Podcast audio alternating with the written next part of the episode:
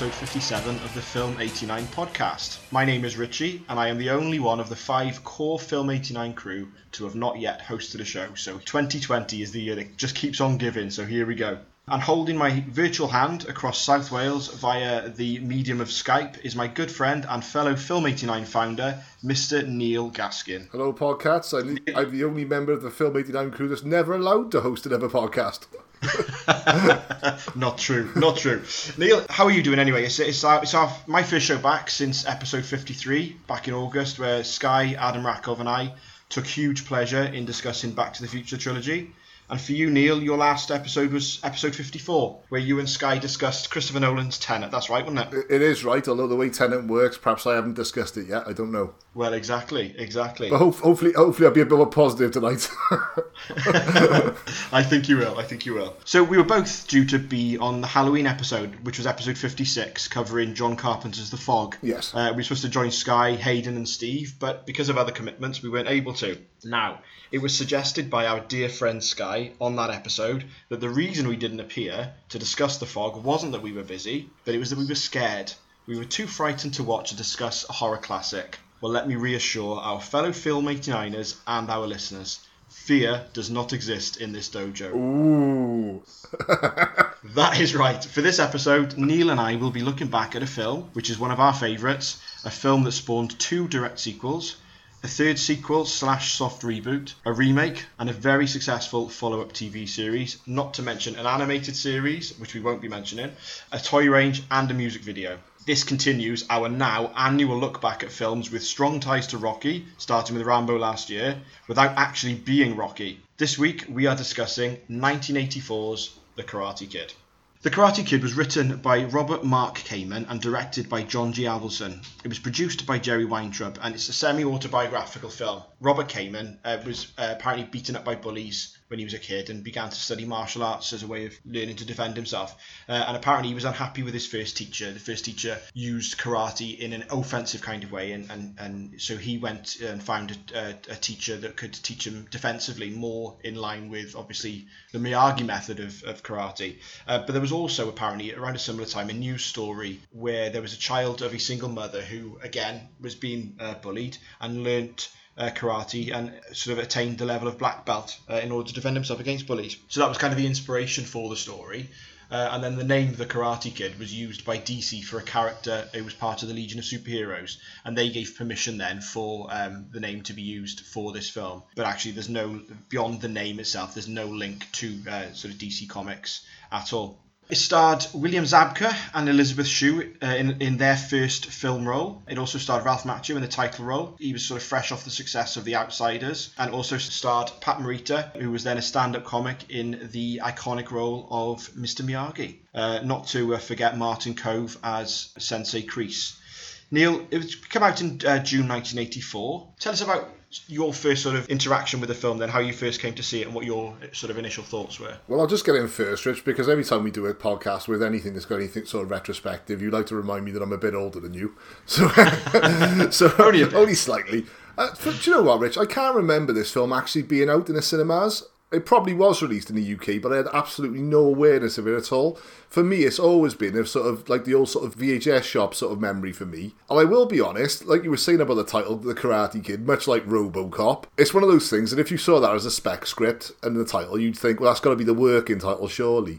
And like, it must have been about sort of, I would imagine about sort of 11 or 12 before I actually got round to watching the film. And it was one of those films I used to see in the video shop, and it had almost like a sort of, um, I don't think it was Drew Struzan, but a Drew Struzan esque type sort of video cover, which is sort of lifelike, but obviously drawn, you know? Yeah, yeah. And I used to look at it, and it was like a picture of a skinny kid with a bit of tea towel wrapped around his head, and the title Karate Kid. And I to think that just looks rubbish, and I wouldn't watch it for whatever reason. I wouldn't watch it. And then a few of my friends saw it, saw it and told me it was good and stuff like that. And I I was really sort of hesitant to watch this film. And I can't remember the film I went to go and rent, but whatever film it was, I'd reserved the film. And when I got down there, there'd been a bit of a cock up at the video shop, and the film wasn't actually there. And I ended up getting it sort of almost by default and watching it by default and sort of taking it home with no expectations at all of it being any good, other than a few kids in the playground had said it was good, and being totally blown away by it. And like you, like you say, with the sort of direct sort of links to Rocky, we're, we're going to mention it. Instantly, sort of not being sort of old enough or wise enough to know why I was liking this film, but now very much I can see why I was liking this film. Absolutely. It's similar with me. I mean, I wouldn't have seen it in the cinema because, as you said, I'm considerably younger than you. But um, it was um, Thanks. it was um, it was um, uh, my, my cousin's my cousin had it on video, and, and I'd I definitely watched at least probably Rocky three. I think was the first Rocky film that I saw, and then Rocky four maybe. So I, I definitely seen Rocky and with watched it with my dad. And I remember, I remember him borrowing the, the film from from my cousin. I can remember exactly the um, growing up as a sort of a, a, a Rocky fan. I knew that my um, my cousins had this on video. I remember my, my father borrowing the VHS of it, and that cover, as you said, I, I remember that cover, sort of very sort of Drew Struzan-esque, as you said.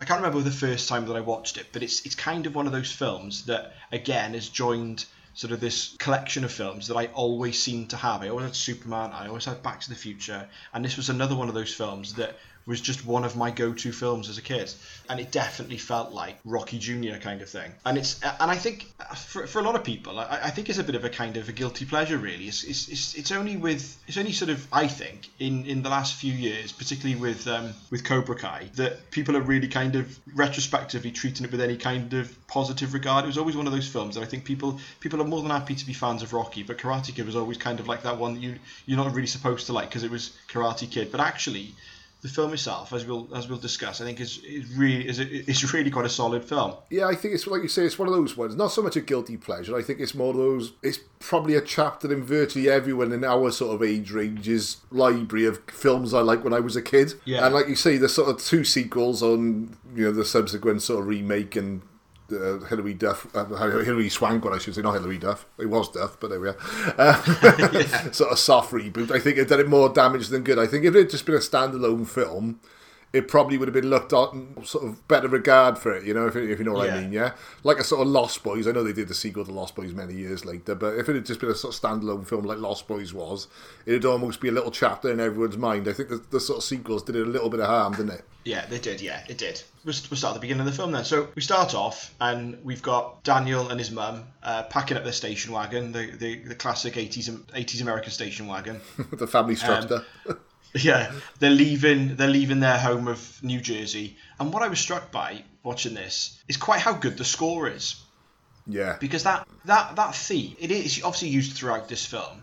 Um, in watching the sequels, there's mentions of it, but this film starts off really, really strongly, and, and that that piece of music, particularly how it changes to kind of match the location that they're traveling through, because they're traveling obviously pretty much from one side of the USA to the other.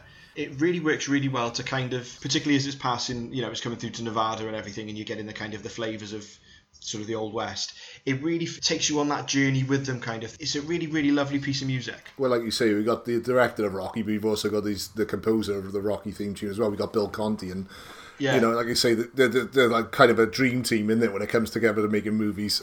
But like you say, with that, it's it's almost like a sort of. It reminds me of sort of eighties TV opening sort of opening credits. You know, it was always like Yeah. the beginning of Married with Children for some reason. They always showed the car driving along a highway.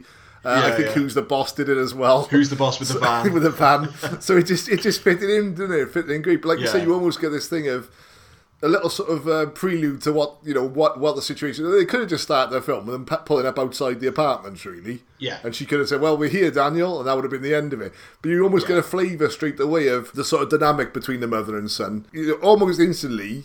The mum in this, I always say, reminds me of my mum because she's one of those people that no matter how stroppy I get, and no matter you know, especially when I was sort of when I was Daniel's age, I suppose, is always sort of very upbeat and sort of like almost sort of Yeah. taking the Mickey out of me and sort of you know, come on, it'll be fine, you know. And so the way she breaks into song and stuff like that, my mum does silly things like that, so instantly I identified yeah. with it. Yeah, you know he's the epitome of a stroppy teenager right then isn't he he really doesn't want to be in california completely unhappy and we don't we don't really find out certainly in the first film we don't really find out much about his back well really anything about his background we know where he's from and we know he's got fa- still got family back there and there's mention of of, of his mum uh, having some sort of job in computing it was the eighties, Rich. It was the 80s. it was the 80s yeah She's into computers now. it's, it's the future it's the future but then also she's also working in a restaurant Yeah, we'll come to that. um, yeah, um, sort of later on. And um, of course, they, they turn up at this um, the, the apartment block, and she says about the, the pool, and she's promised him And the palm trees. trees and sunshine and, and all this sort of stuff, and he's he, he's really be- not best pleased at all. So she goes on ahead and she and goes up and, and I gotta be honest. I say, especially as I was a kid watching this, you sort of pull up, and I think you're supposed to assume it's a bit of a slum. I know, but it looks lovely. They look great. I gotta be honest. To this day, I still, I still wouldn't mind living there now. But as a kid, I was like, "Whoa, they've got a pool!" Yeah, I know. and- you know, but then he didn't. I can remember. I, I, I remember thinking he's he's unhappy that the pool's empty. Just fill it back up. yeah, get a hose pipe. It's not a problem. Yeah, exactly. So he meets the little old lady, doesn't he? He's come. Mum goes on ahead, and he's he's sort of bringing the baggage in, and he meets the. He, oh, he kicks the door open first, doesn't he? And almost knocks Freddie out. Yeah, he does his. Uh, yeah, and- you sort of you get the sort of brief sort of introduction that he knows a little bit of karate straight away, don't we? Because we get the high, Yeah. we get the high R as he does it. Which, which, which is the universal language for karate, isn't it? So obviously, Freddie from the other side knew that it was karate. Instantly, if you hear high R, you know that person is practically a ninja. exactly. Um, but that you know, it's all it's all looking okay, isn't it? You know, everything is kind of at that time, everything's quite positive there. He's bumped into, you know, the first person he's met is someone of his obviously of the same age or similar age, and invites him to a party the following day, and you know maybe things are going to be okay. He goes up to the sees meets the old lady who's also sort of from that sort of general area of Jersey. Goes up and, and, and has a chat with mum, and mum sort of reassures him, like, you know, I'll, I'll, I'll speak to them about the pool, I'll, I'll, the, the faucet or the tap isn't working. Do you get the impression is that, that she's totally sold him on the pool? It was the only reason he got in the car in the first place. yeah, Yeah. yeah. I definitely do. I definitely do. But then, yeah, so we're really quick, aren't we? You know, he's they- they- they're unpacking, and, and then it really doesn't it doesn't hold back, does it? Straight away now, we're we're the following day at the beach party. Uh, no, because then you go looking for you go looking for a certain repairman first for the faucet. Yes, he does. Yes, he does. Yeah. So he goes back down and he um he has a chat with the old lady again, and, and he's not very good at following directions. The thing that struck me now doing the rewatch for this is this sort of one. It's all one shot, isn't it? It's a tracking shot from behind as he walks down. It is, yeah. And Avildsen, I mean, you know, he's known for sort of the use of the steady cam with the Rocky films, definitely. But I don't think he gets a lot of credit. It happens a few times in this film now. Where there's certain scenes of this film which are like one continuous running smooth shot. I don't think they had, the- I don't think they had the technology back in the day to sort of cheat like they do now sometimes with certain films. Yeah. Uh, I, I think it was generally one shot. he, he comes out of the out of the apartment, down the steps, talks to, and then comes through the sort of the winding sort of alleys of the of the apartment block, and it is quite a, it is a technical shot, isn't it? It's, Yeah. it's not easy to do. That's the beauty of Avildsen, mate. That is. I mean, that he's is. singing his praise all the way through this. so he goes through then, and he and, and he goes to find the maintenance man, and, and and this is our first introduction to Mr. Miyagi. And what's he doing? Uh, I believe at the moment he's trying to catch a fly using uh, chopstick, isn't he? He is like like all good uh, all good maintenance men. He's not very warm. He's not very engaging. You'd never sort of suspect at that point that there was a there was going to be a, a father son bond there because he's quite kind of dismissive of Daniel. He's he's obviously concentrating on what he's doing, and sort of Daniel and, and he- he's very you know he says I'll I'll I'll, I'll, I'll be there after After. Well, after what after after. so he, he's kind of you know. He, he doesn't have a great deal of patience for, for Daniel, does he? So you can kind of understand then when, when you know, sort of a couple of days later, when when he does turn up to fix the uh, the faucet, Daniel is then perhaps less than uh, less than friendly with him. Yeah, I, I- think the thing is as well. I mean, obviously, we're not giving away any spoilers for anyone now, but uh, I think obviously No, if, if, you- if you haven't watched the 36 year old film, then I apologise in advance. yeah, but I, I, we're going to spoil the shit out of the Karate Kid. do you think that Miyagi has any sort of real interaction with anyone prior to this? Because obviously he's the maintenance man, and obviously he speaks to people as he's fixing faucets and not filling the pool up. But do you think he's actually got anyone in his life that he actually has conversations with on a sort of daily basis? No, I don't think he does. I, I think he's probably he's he very much keeps himself to himself, doesn't he? He's got a, he's got his lovely house and he's got you know his cars and, and and he does his job. You know, perhaps you know what we'll come on to later on. Maybe the the trauma of what sort of he experienced and everything. You know, this this maybe there was the mutual sort of interest and, and sort of love then of karate was obviously the the avenue to which they, the relationship was forged, and he kind of opened up to let Daniel in then, I suppose. And like you say, you know, I would imagine, you know, like you already say with Daniel, he's he's just met Freddie and he's already been invited to a party. I would imagine with Miyagi that sort of invitations aren't that forthcoming to him either. No, I wouldn't have said so. We then jump to the next scene, don't we? So we jump then, and it is it, it, they're playing football on the par, uh, football on the beach, and we've got a bit of um, Classic, got a bit of- classic '80s rock in the background. we have we, we, we have, and then this is where obviously the, we've got the group of boys, and then we've got the group of girls, and in that group of girls is a certain Ali. With an eye, Ali with an eye. Oh, Elisabeth Shue. in her first starring role. Well, I think I think she was the first starring role in every teenage boy's heart as well, wasn't she? I don't, I don't think I've ever, I don't think I've ever met anyone that didn't say they fell in love with Ali. Absolutely. You know, the, the, the party seems to be going very well. There's the, the it always makes me laugh when which we'll talk about later, I'm sure. But there's that that YouTube clip of um or the YouTube kind of assessment of why Daniel is actually the uh, antagonist in the film. The, the the bit on the beach when they're kind of staring at each other and all that sort of stuff. It, it does it is it is borderline uncomfortable. Well, he's. A, I think. I think with Daniel, I think he's a very cocksure person, isn't he? And I think he's used to being like one of the sort of. He seems like he comes from sort of like quite a large family. You know, that he knows everyone on the block, so I think he's used to having his own way to a certain Yeah. degree.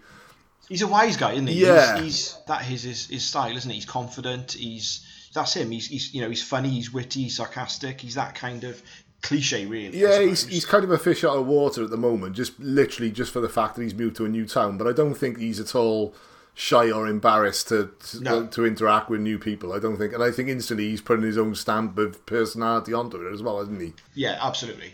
So we've got a bit of um, we've got a few exchange glances and then a bit of sort of um, showing showing. Um, obviously, it goes from, from, from day to night, and they're, they're, they're having a little um, a little sort of uh, Little fire cookout, and little cookout. Yeah, a little cookout, and then um, they're having a bit of a, a, a Daniel is showing Ali how to, to juggle the ball. Well, you get that classic thing, don't you? With you know, which we've all done at some stage. Just kick the ball over to the group of girls, and you've got an excuse to go over there.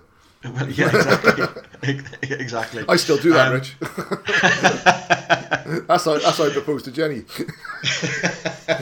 Just lobbed the ball at her. then obviously we have our first sort of um, we've got the you know the, the harder rock track playing then with the arrival of uh, of the Cobra Kai. Oh yes, and this this was like I said, I mentioned Lost Boys earlier, didn't I? It's very sort of reminiscent of that sort of vibe. Very much so. It was one of those things when you were a sort of teenager growing up in Britain, you would just see American kids and they were just so fucking cool, weren't they? Yeah. I mean, like, Yeah. there's a gang of kids. They've all got they've all got like top of the range scrambler motorbikes. They've all got leather jackets on. You know, it's like you know you got the others down on the beach and all that. And it was like you were lucky if you had a BMX. I know, know. Super cool, aren't they? And then this is the, this is the, the bit that I was sort of wondered. You don't see necessarily see Ali look up and see obviously because they're looking over and, and and first of all you've got Johnny saying that you know he's going back to school for his senior year and this is the time to make a difference. So you kind of get this this this impression then that, that perhaps he is trying to kind of make the best of situations and, and, and he's keen to do that. But then of course he's recently split up with Ali or Ali's recently split up with him. Yeah, I don't. I don't think he sees it as a long term thing. I get the impression. No, I don't think so. I get the impression that Ali might be a little bit precious herself, Hmm. uh, although she's sort of sold as the girl next door. But definitely with Johnny, I'd imagine he's had sort of little tender tantrums along the way, and they've probably Yeah. had breakups and makeups several times prior to this, and he's just thinking it's going to be another one of those times, isn't he? Well, again, not to spoil anything too much, but they go through all of this, and by all accounts, in, in Karate Kid 2, she ditches him for a, a jock from university. So, Oh, don't get me started on that. so yeah, fickle. I think they're, they're, they're sort of playing with the football there, and like I say, we we are we're obviously aware that the Cobra Kai are up on the on, on the sort of uh, up on the mount, sort of looking down, but it's not clear. I don't think that she sees them, and then she sort of turns and kicks the ball away, which I always took to be she must have seen them, and it was kind of a distraction. But she's she seems to kind of um, it seems to be kind of she doesn't look up there. She goes and sits back down. I think it's just. I think it's just the implication that she's heard the motorbikes roaring up next, and she knows it's them. You know, Yeah. like I say, it's probably not the first time that she's gone on the beach with her friends and said she's over him, and he's turned up and talked around. You know. Yeah, true, Yeah. true. So then they come down then, they, they come and tear up the party. All Johnny wants to do is talk. All he wants to do is talk, but he takes a radio and Daniel, being the, the knight in shining armour, comes over to, to, to, to sort of step in. And I think he, he you know, he's doing he's coming from a good place, isn't he? he, he all he wants to do is, you know, he, he is over he's overstepping the mark because he doesn't know he doesn't, he doesn't know the situation, but he doesn't. He doesn't actually. I mean, like you say, the, the sort of urban myth along the line now, and they sort of do address it in Cobra Kai further down the line. It started off with the the, the sitcom, didn't it? How I Met Your Mother, where Yeah. they sort of identify Johnny as being the, the, the good guy and Danny as being the bad Yeah. guy. But he didn't openly go over aggressively. He's like, "Hey, come on, buddy! Like, you know, leave her be and stuff like that." He's actually trying to diffuse the situation to begin Yeah, with. yeah, definitely, yeah, yeah. definitely. You know, we, we have a bit of a, obviously we have a tussle with the radio, and he sort of pushes Daniel over. So that's that's It's, know, it's just like a size difference between the two of them as well. I mean, I Yeah, it- but the age difference as well. I mean, Johnny looks like a bloke. Daniel, Daniel looks like a twelve-year-old boy. I know he does. You know, there it's it is again. It's like it's like Grease, isn't it? It's that thing of you've got you've clearly got. But actually, in actual fact, they weren't that much older than the characters they were playing. yeah, I know. It isn't. It isn't quite Grease where you've got kind of like thirty-year-old Stockard Channing playing a sixteen-year-old. Yeah. it is. It, it, it's you know you've you they just look a bit older. Um, and even like Bobby and Tommy, they definitely look older. Yeah. But of course, then you know we have that bit of that bit of a tussle, and, and Daniel, you know, we're on here kind of thing, and, and he, he- just you know wants to defend himself, and obviously he, he takes a couple of trips, and then sort of Tom, Johnny comes over to him, and then he sort of gets up and punches him in the nose. And as far as as far as Daniel's concerned, that's it. That's the end of it. Because he even whilst it, whilst holding up a guard, he puts his hand out and says, "Yeah, come on, man, we're even, we're even." So Yeah, I as think, Daniel, I think Daniel isn't spoiling for a fight. He just wanted to he just wanted to kind of get his get his revenge in, in by way of a shot, and that would be the end of it for him. But I think again, we're, we're straight away establishing, don't we, with Daniel, that you know he's he's a sort of plucky underdog. He's not just going to roll over and sort of take it. Yeah. And it is one of those things where, yeah, with hindsight, you probably should have done it. But there's part of you just goes like, "Good, good boy," you know, stick it up Yeah, for yourself. You know. Oh yeah, absolutely, Yeah. absolutely. It is that thing, isn't it? You know, you don't you don't be bullied. If someone hits you, you hit them back, Yeah. kind of thing. And, and and there is that. I mean, then he has an absolute hiding. And and of course, then we're also seeing this this really angry teenager because. Ali comes over after they, uh, you know, after he's sort of lying on the floor, you know, sort of battered and bruised, and Ali comes over and Freddie's sort of hanging back, and he just wants everyone to leave him alone, doesn't he? So he's very kind I of. think it's more embarrassment isn't it, than anything else. Yeah. you know, he's because you've got to you've got to imagine as well. He's only met Freddie that day, hasn't he? And it's like, so oh yeah, Yeah. I do karate and I look after my, you know, I, you know, and Yeah. I'm, you know, I'm from I'm from the block, you know, and I've been around the block and all that. And then within Yeah. sort of twenty seconds, like you say, because. The first couple of attacks he does on Johnny, Johnny just does leg trips on him, doesn't he? And just sort of Yeah, side yeah. him. And it's almost like angering him more because it's like not the fact he's getting taken to the floor, it's the sort of humility of how he's being Yeah. put to the floor as well, isn't it? Yeah, he's showing him up. He's showing him And up. like you say, like Johnny finishes it with like uh, I think it's a spin kick in it to the stomach. Yeah, it's a- and yeah. it's like you just you can actually hear the sort of oh, Yeah. You know, we've all we've all taken one of the bread bin at some stage. and, uh, like I say, I think it's more embarrassment. I think he's winded. You know, obviously he's hurt. And it's Yeah. just like sort of like just everyone get away from me, you know. It's like almost Yeah. almost like a child does when they sort of like fall over. Like sometimes they get get annoyed with you, don't they? Rather than just Yeah, you, know, exactly. you end up Yeah. you end up smacking tables and stuff.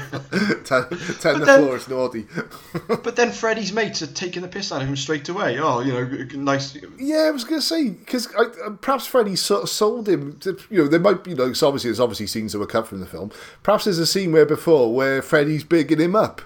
Maybe. You know, because it's like sort of like, oh, where'd you get that loser from? And you know, Yeah. you know, none of them, none of them want to know when the Cobra Kai's turn up. All of Freddy's little gang, they already know, don't they? You don't mess with the Cobra Kai's. Yes. So, Yeah. you know, you'd think they'd be impressed by the fact that Daniel was sort of standing up to Johnny, but it's almost as if, oh, no, just a loser, and just leave him at that, isn't it? Yeah, exactly. it's, it is. It's, it's kind of, and you do think, oh, well, that- that- and then similarly later on, Ali's friends, they're quite a, they're Yeah. quite as toxic to be honest. There's there's no kind of you know you've really got to earn your stripes with these people, you? because they're just not interested. It's like They he's laying on the floor, he's covered in blood and sand and snot, and nobody comes near him. They're like, right. I know. And the thing is, they just are like, my party's over, just leave him there. Yeah, exactly. How does he even know to get home, Rich? He's like, just move there. There's no practicality to this. There is, there is no practicality, as we find the following day. The following day, So when, the- when he instantly goes to high school. When he instantly goes, when he first first thing in the morning, he comes in and he's wearing, you know, Oh, he's yeah. got his some really really questionable 80s fashions going on here. But he's got his aviator glasses. I've still got those, and um, I've still got I've still got aviators as well. They're never got a fashion. But mum's mum's sort of uh, sat down, and I think for the first time we get this serious mum, don't we? we? You know, for the first time, mum's kind of you know because she says, doesn't she? You know, take off the glasses, show me your baby Show me your baby browns, baby. Yeah. Yeah, and he doesn't want to, and he doesn't want to. Now, is it me, or this is just? i- i- i- Am, am I being too picky here? He's talking fine until he takes the glasses off, then he can barely move his face. He, this is the thing where, like you say, quite often when it's compared to Rocky, I can kind of see sort of bits of it, but I always think that Rocky is like a sort of underdog story, whereas Karate Kid is more of a coming of age story.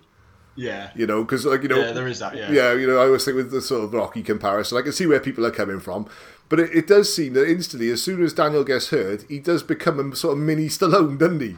Yeah, and he, does. does, yeah. He does the same with this because he, he's got that sort of hey, New Jersey, I come from you know New York yeah. sort of sort of mentality. about it. Forget, forget about it. Yeah. but then as soon as he gets hurt, he instantly goes into the sort of Stallone. Sort of, Yeah, he does, he drops down a couple of decibels, doesn't he? And like you say with that, he's like, "Hey, mom, I'm off to school." She's like, oh, "Okay, I got no time to eat." You know, do the classic thing that everyone does on films, which is they come in, "I've got no time for breakfast." Grab a piece of toast and walk out the door. I don't think I've ever seen anyone do that in real in real life. No, I know, I know. It's also the same people that are, that are, you know, as my wife will comment, fully made up. They've got a full breakfast in front of them. We, we barely have time for cereal in the morning. Yeah. And, you know, they're getting up at five in the morning to do a full Yeah, they've always like you see they've got a sort of all you can eat buffet on the table, and the kid always comes down, just grabs a piece of toast, doesn't even put butter on it. Yeah. I'm off. I've got no time. But like you say, Well, I mean- he takes the glasses off, he does go. She goes like, you know, oh, I fell off my bike. Oh. Yeah. yo, Adrian. But it's quite Oh, telling. as, it's quite telling as well with his mum because I was, and again, this is the, the the the wisdom of age comes upon us, Richard, like a like a dark shadow approaching. I always thought with that she just wants to move out because obviously she's got a new job and stuff like that. But did you notice the first thing that she's worried about is that he's on drugs, and there could be part of the thing. yeah. There could be part of the thing that perhaps he's been growing up in a sort of a rough neighbourhood. She's seen people go down the wrong, you know, other Mm. kids and cousins and perhaps family members, you know, and Gluey's kids or whatever uh, have, have gone down the wrong sort of path because she's like, "Are you taking something straight away?" And it just seemed like a strange, Yeah, rea- yeah. strange reaction to think straight away just because he's got sunglasses on and he must be taking something. So it might be a little bit into that. That perhaps, like you say, this is another part of why she wants to move away. Like you say, Yeah, we, yeah. we, you know, later on and down the line in the films, we find out the father's passed away. But in this film, we don't really get any indication to whether the father's you know passed away, whether he's left them, you know, whether No. whether Daniel ever, ever knew his father. You know, we don't get any mm. indication of that, and it does seem like the mum's taken on the you know the sole responsibility for him for a long time, doesn't it? So Yeah, perhaps, definitely, yeah. perhaps there's a little edge, sort of tinge to that. Yeah, that she's you know sort of moved him out to get him away from trouble. But as it is, he's been there one day, and now he's now he's going on like. yeah. That's the first thing that he did was score as soon as he got there. yeah, But but I mean, well, obviously, as we find out, the first thing he did was find out where the school is because he, he he's in a rush and he goes straight to school because he knows where it is on, on his bike as well. on his bike. Yeah, so he's riding there. It's not as if he knew, not as if he even have to catch a bus. He knows the routes. He, knows, he knows the shortcuts. He knows it all. Still eating his toast as he's riding through town. And uh, again, we got a bit of Bananarama playing in the background. Cruel summer. Bit of bit of cruel summer. Oh, I, I don't know. If, I don't. I don't know if that was a big hit in America, but it was massive over here, wasn't it? It was, but I think I, I I might be right in saying that it actually wasn't as big a hit. It was that was the second release of it off the back of Karate Kid. Oh, you just blown my mind, right? Yeah, you might be right. Yeah, I'm almost certain that the first time it was released, it was a bit of a flop, and then with this, it um, it served them well. So then, where, where do we go from there? Then, so he, he sort of he starts at the school, and Um, then soccer practice.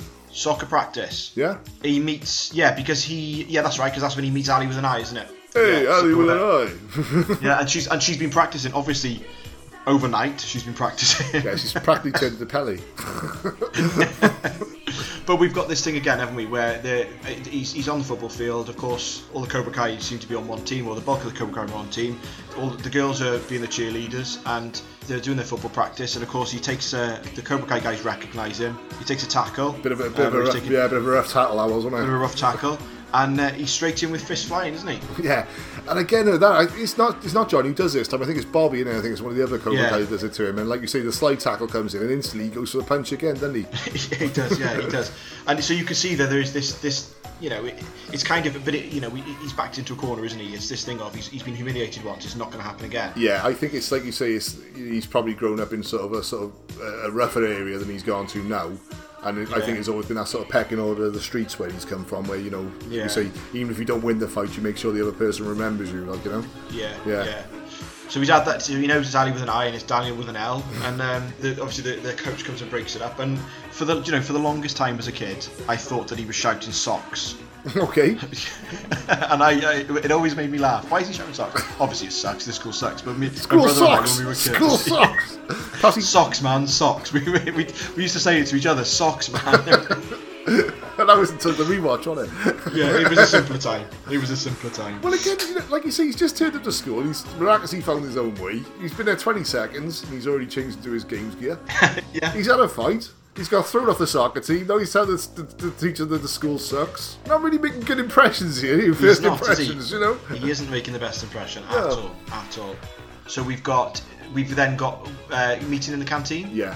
Oh no! Before that, we've got Miyagi coming to fix the faucet. Oh, of course, yeah, yeah. So we got Miyagi comes to fix the faucet, and then you know this is when the sort of the first proper conversation occurs. Obviously, he, he recognises the fact that Daniel is studying karate from a book, and Daniel is, none, as we said before, isn't is not particularly warm to uh, to Miyagi, and he's kind of irritated by the fact that he's got any sort of comment upon what he's doing, and that's that's kind of it, really, isn't it? It's all a bit sort of it's a bit frosty.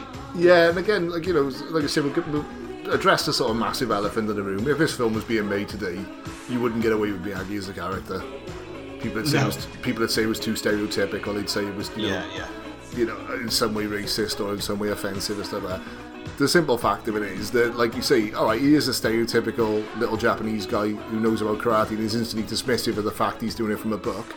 And I think that's the point where Daniel's doing the kicks, he's reading his little how-to manual, and Miyagi's sort of like, oh god, what's he up to, sort of thing. and again, yeah. like you see, it's always like this sort of defensive thing with Daniel that when he first comes and he says, "Oh, do you know karate and stuff?" Oh, I see you doing karate. Daniel's a little bit sort of like, "Yeah, yeah, I am." And he's like, Yeah. "No, you know, there's uh, a lot of lines of you don't learn from a book."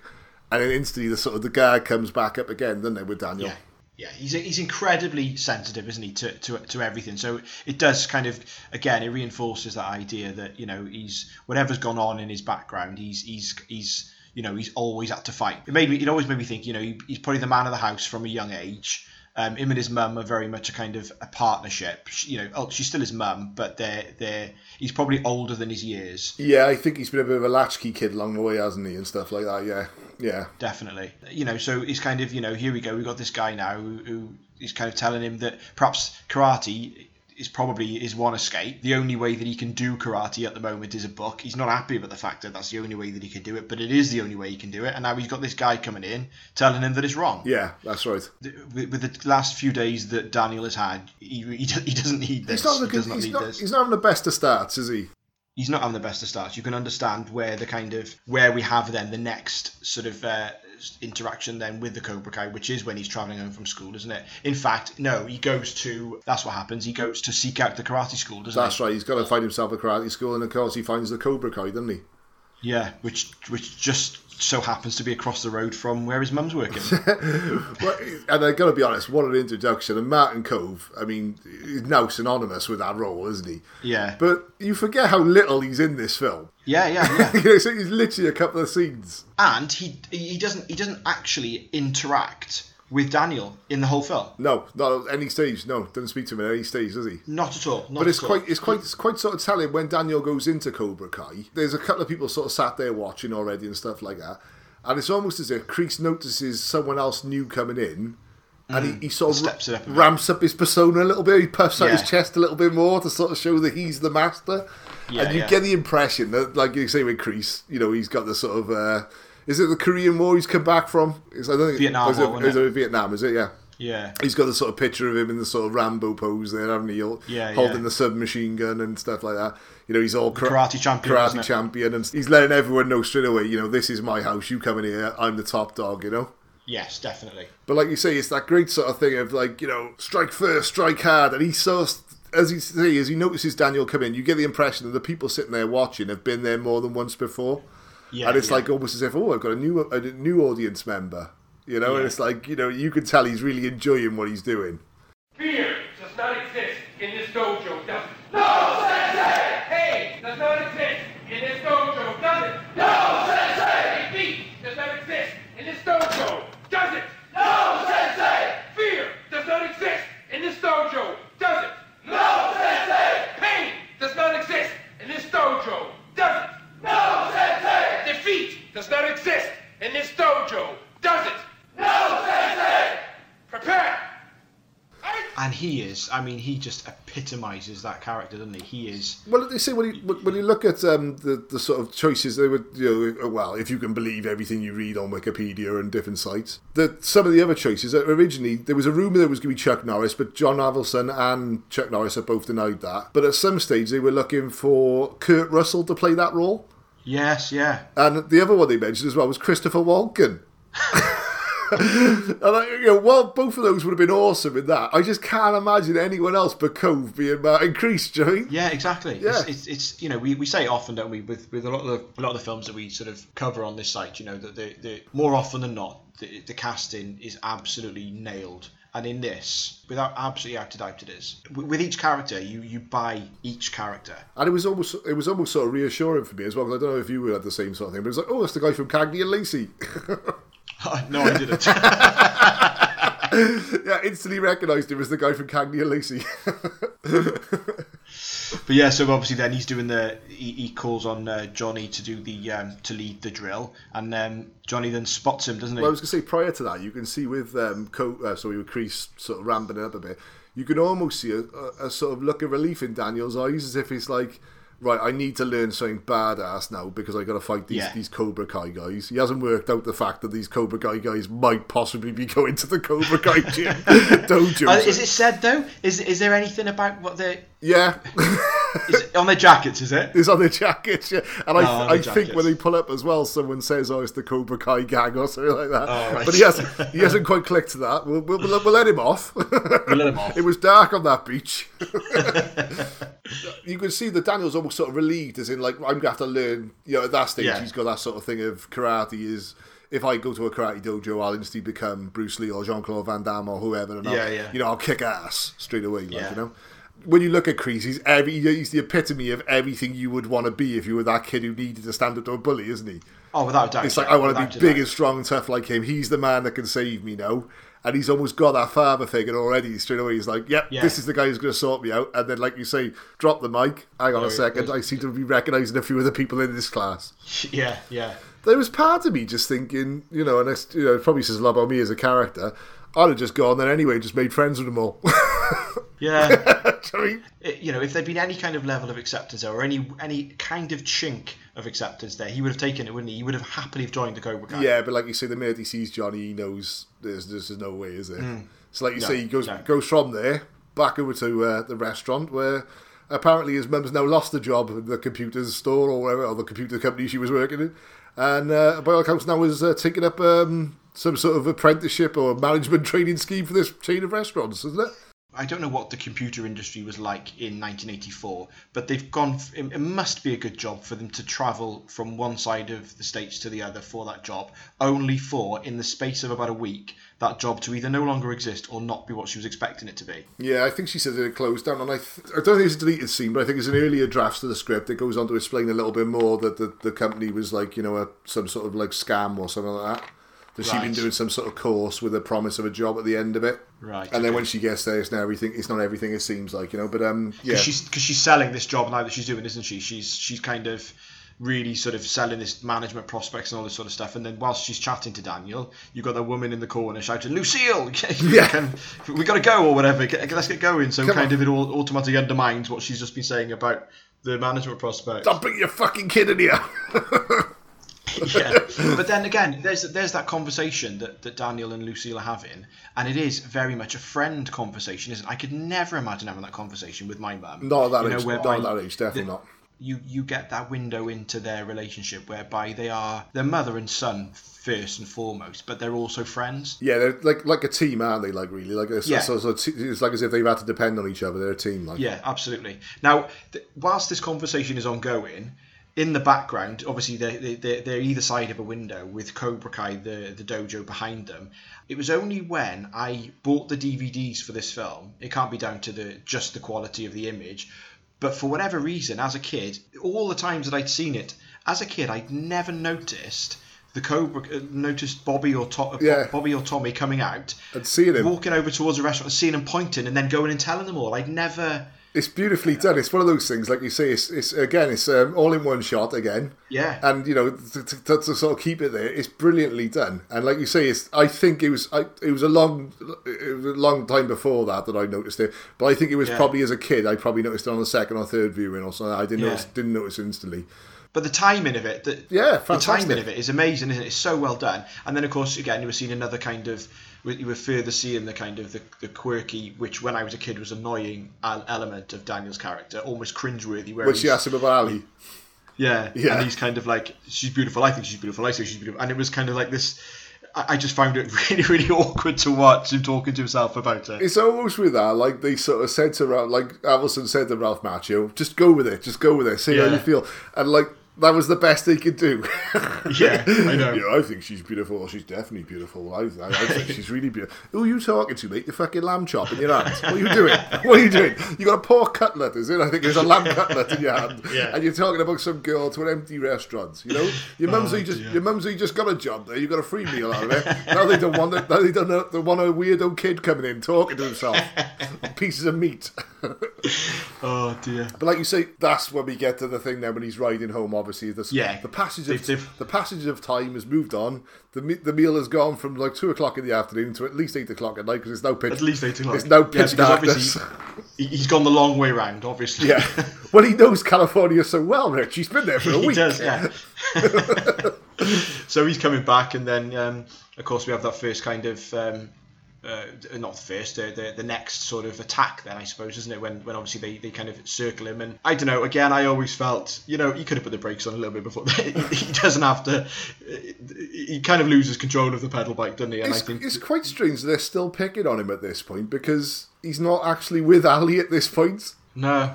I don't understand. I don't understand the motivation behind it, other than the fact that they're just bullies. And I think it's But that's what it is, isn't it? yeah, you know, I don't see why they've got to gain from it. It's game, isn't it? It's a Yeah. game, isn't it?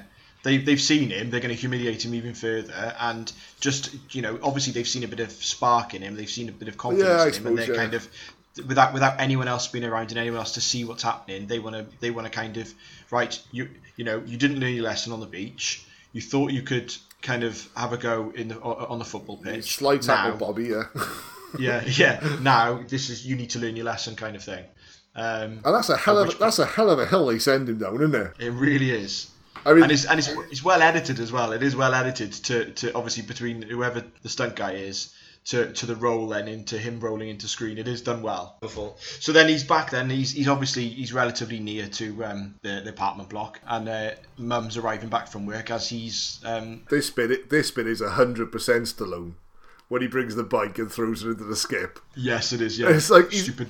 It's even he's even doing the hand gestures off the top of his head that, that Stallone does in Rocky Three when he's having to go to Adrian on the beach. You know, you want to break me down? I'm afraid. You know, like- Yeah, yeah. he's doing it with a stupid bike and he's doing exactly the same gestures. Yeah, yeah. he is. I, He is. I think Avildsen like obviously just showed him a few Rocky films. Oh, it's, it's there's so many. The parallels are are, are unparalleled. they really are. There's, it is so many, Yeah. so many nods and so many so much so much inspiration taken from it, and, and occasionally outright copying.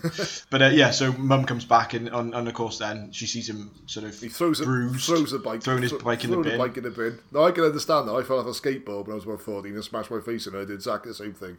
So I can Yeah, I did. I, can did as well. understand I did as well. yeah, the the spot that they're having their argument is just outside Mr Miyagi's um, Mr Miyagi's little um, sort of workshop. Who just still happens to be in work.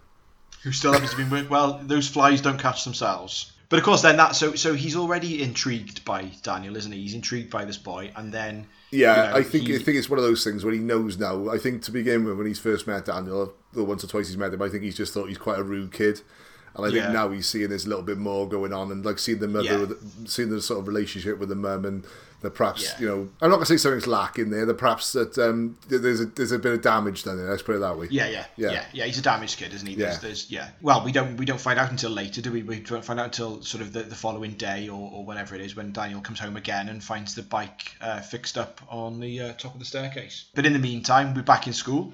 He, he sees Ali again, doesn't he? Yeah, that's right. Yeah, and now this is when he's getting a little bit more sort of conscious of the fact that perhaps she might not be worth it. Yeah, yeah. is this when he has that conversation with the little voice in his head? yeah, yes, I think it is, isn't it? Yeah, Yeah, more more more Yeah, overconfident awkwardness. yeah. incredibly because he buys you lunch, doesn't he? Yeah, that's the thing. Yeah, because like you say, it's um, it's, it's always like that sort of sort of cocky persona he's got, but you can tell he's he's try, he's trying to be a gentleman at this point, isn't he? Yeah, he is. Yeah, he is. Yeah, he's overcompensating a little bit, isn't he? But um, so we, we, had, we had that sort of awkward little conversation. He buys her lunch, and then they're walking through, and um, they this is where this is one of the first conversations that Daniel has with um, one of Ali's friends, where she asks him about what bike he rides. That's right. Yeah, because he talks about going there, and he says, you know, he says he's got a bike, and she says, "What bike do you ride?" And he says it's a, a Miyagi or something, doesn't he? Yeah, because he's already that that name is clearly already lodged in his mind. Yeah. despite the fact that he's only heard it once, um, and he's lodged it in there. And then he spots, obviously, he spots the Cobra Kai up ahead, sat on their motorbikes, and then does a double take, doesn't he? And, and decides, right, I'm not going to go and uh, I'm not going to go down there. Yeah, and I was going to say at that point, you can't really blame him as such, can you? Because, like I say, this has gone a, a little bit past a bit of sort of pushing and shoving now, because Yeah, you know he's had, he's had sort of one proper sort of kick in, if you like, and he's had one sort of possible murder attempt with that hill. To be honest, yeah, you're getting the message now. She might not be worth it, mate. yeah, exactly. Plenty of girls in California. plenty, Pretty, plenty. pretty, pretty sure you've still got Little Marie on the street corner back from where you come back. Might be worth considering a long term thing. Yeah. So he goes home and then he finds his bike, doesn't he? His bike's been repaired. That's right, yeah. And straight away he jumps to the conclusion that it's Mr. Miyagi that's fixed it, As you would. as you would. This is where now this this is this is the start of their kind of um, their father son relationship. As he goes and, and thanks him for fixing his bike, and um, then Mum again jumps to the same conclusion. Daniel's not in the apartment. He must be in with Mr. Miyagi. Yes. Um, or on drugs. yeah. Sco- It comes to- He could be with the Japanese guy downstairs, or he could be co- scoring smack. We don't know. It's one or the other. This is where he's introduced to uh, bonsai trees. That's right, yeah. Miyagi is sort of giving him his first sort of lesson really in in uh, cutting the trees and about what you see inside, projecting what you see inside, sort of onto the tree and, and this sort of stuff. So it's kind of the first Shaping your own Taster shape, of- shaping your own reality, if you will, like, isn't it? yeah, Yeah. definitely, and you you know your own the control coming from within you. Yeah. Some, some we could all learn the lesson from Mr. Miyagi with that, I think. I would say so. I would say so. Um, Mum comes to pick him up. They got to go, and um, he, he gifts him uh, a tree as well, doesn't he? He gifts um, he gifts Daniel a tree, and then where do we what do we have the following day then? And where do we go to after that? I think from that point, he's just sort of like he's realizing now he's sort of avoiding Ali more and more, isn't he? And um, we're coming towards the Halloween dance now, aren't we? Where Miyagi we are. We've got that. Miyagi sort of says to him, you know, um, you know, would you go? And he's like, well, yeah, I would have gone. He sort of, sort of expresses the fact that there's a girl that he doesn't want to go there. He's not popular in school.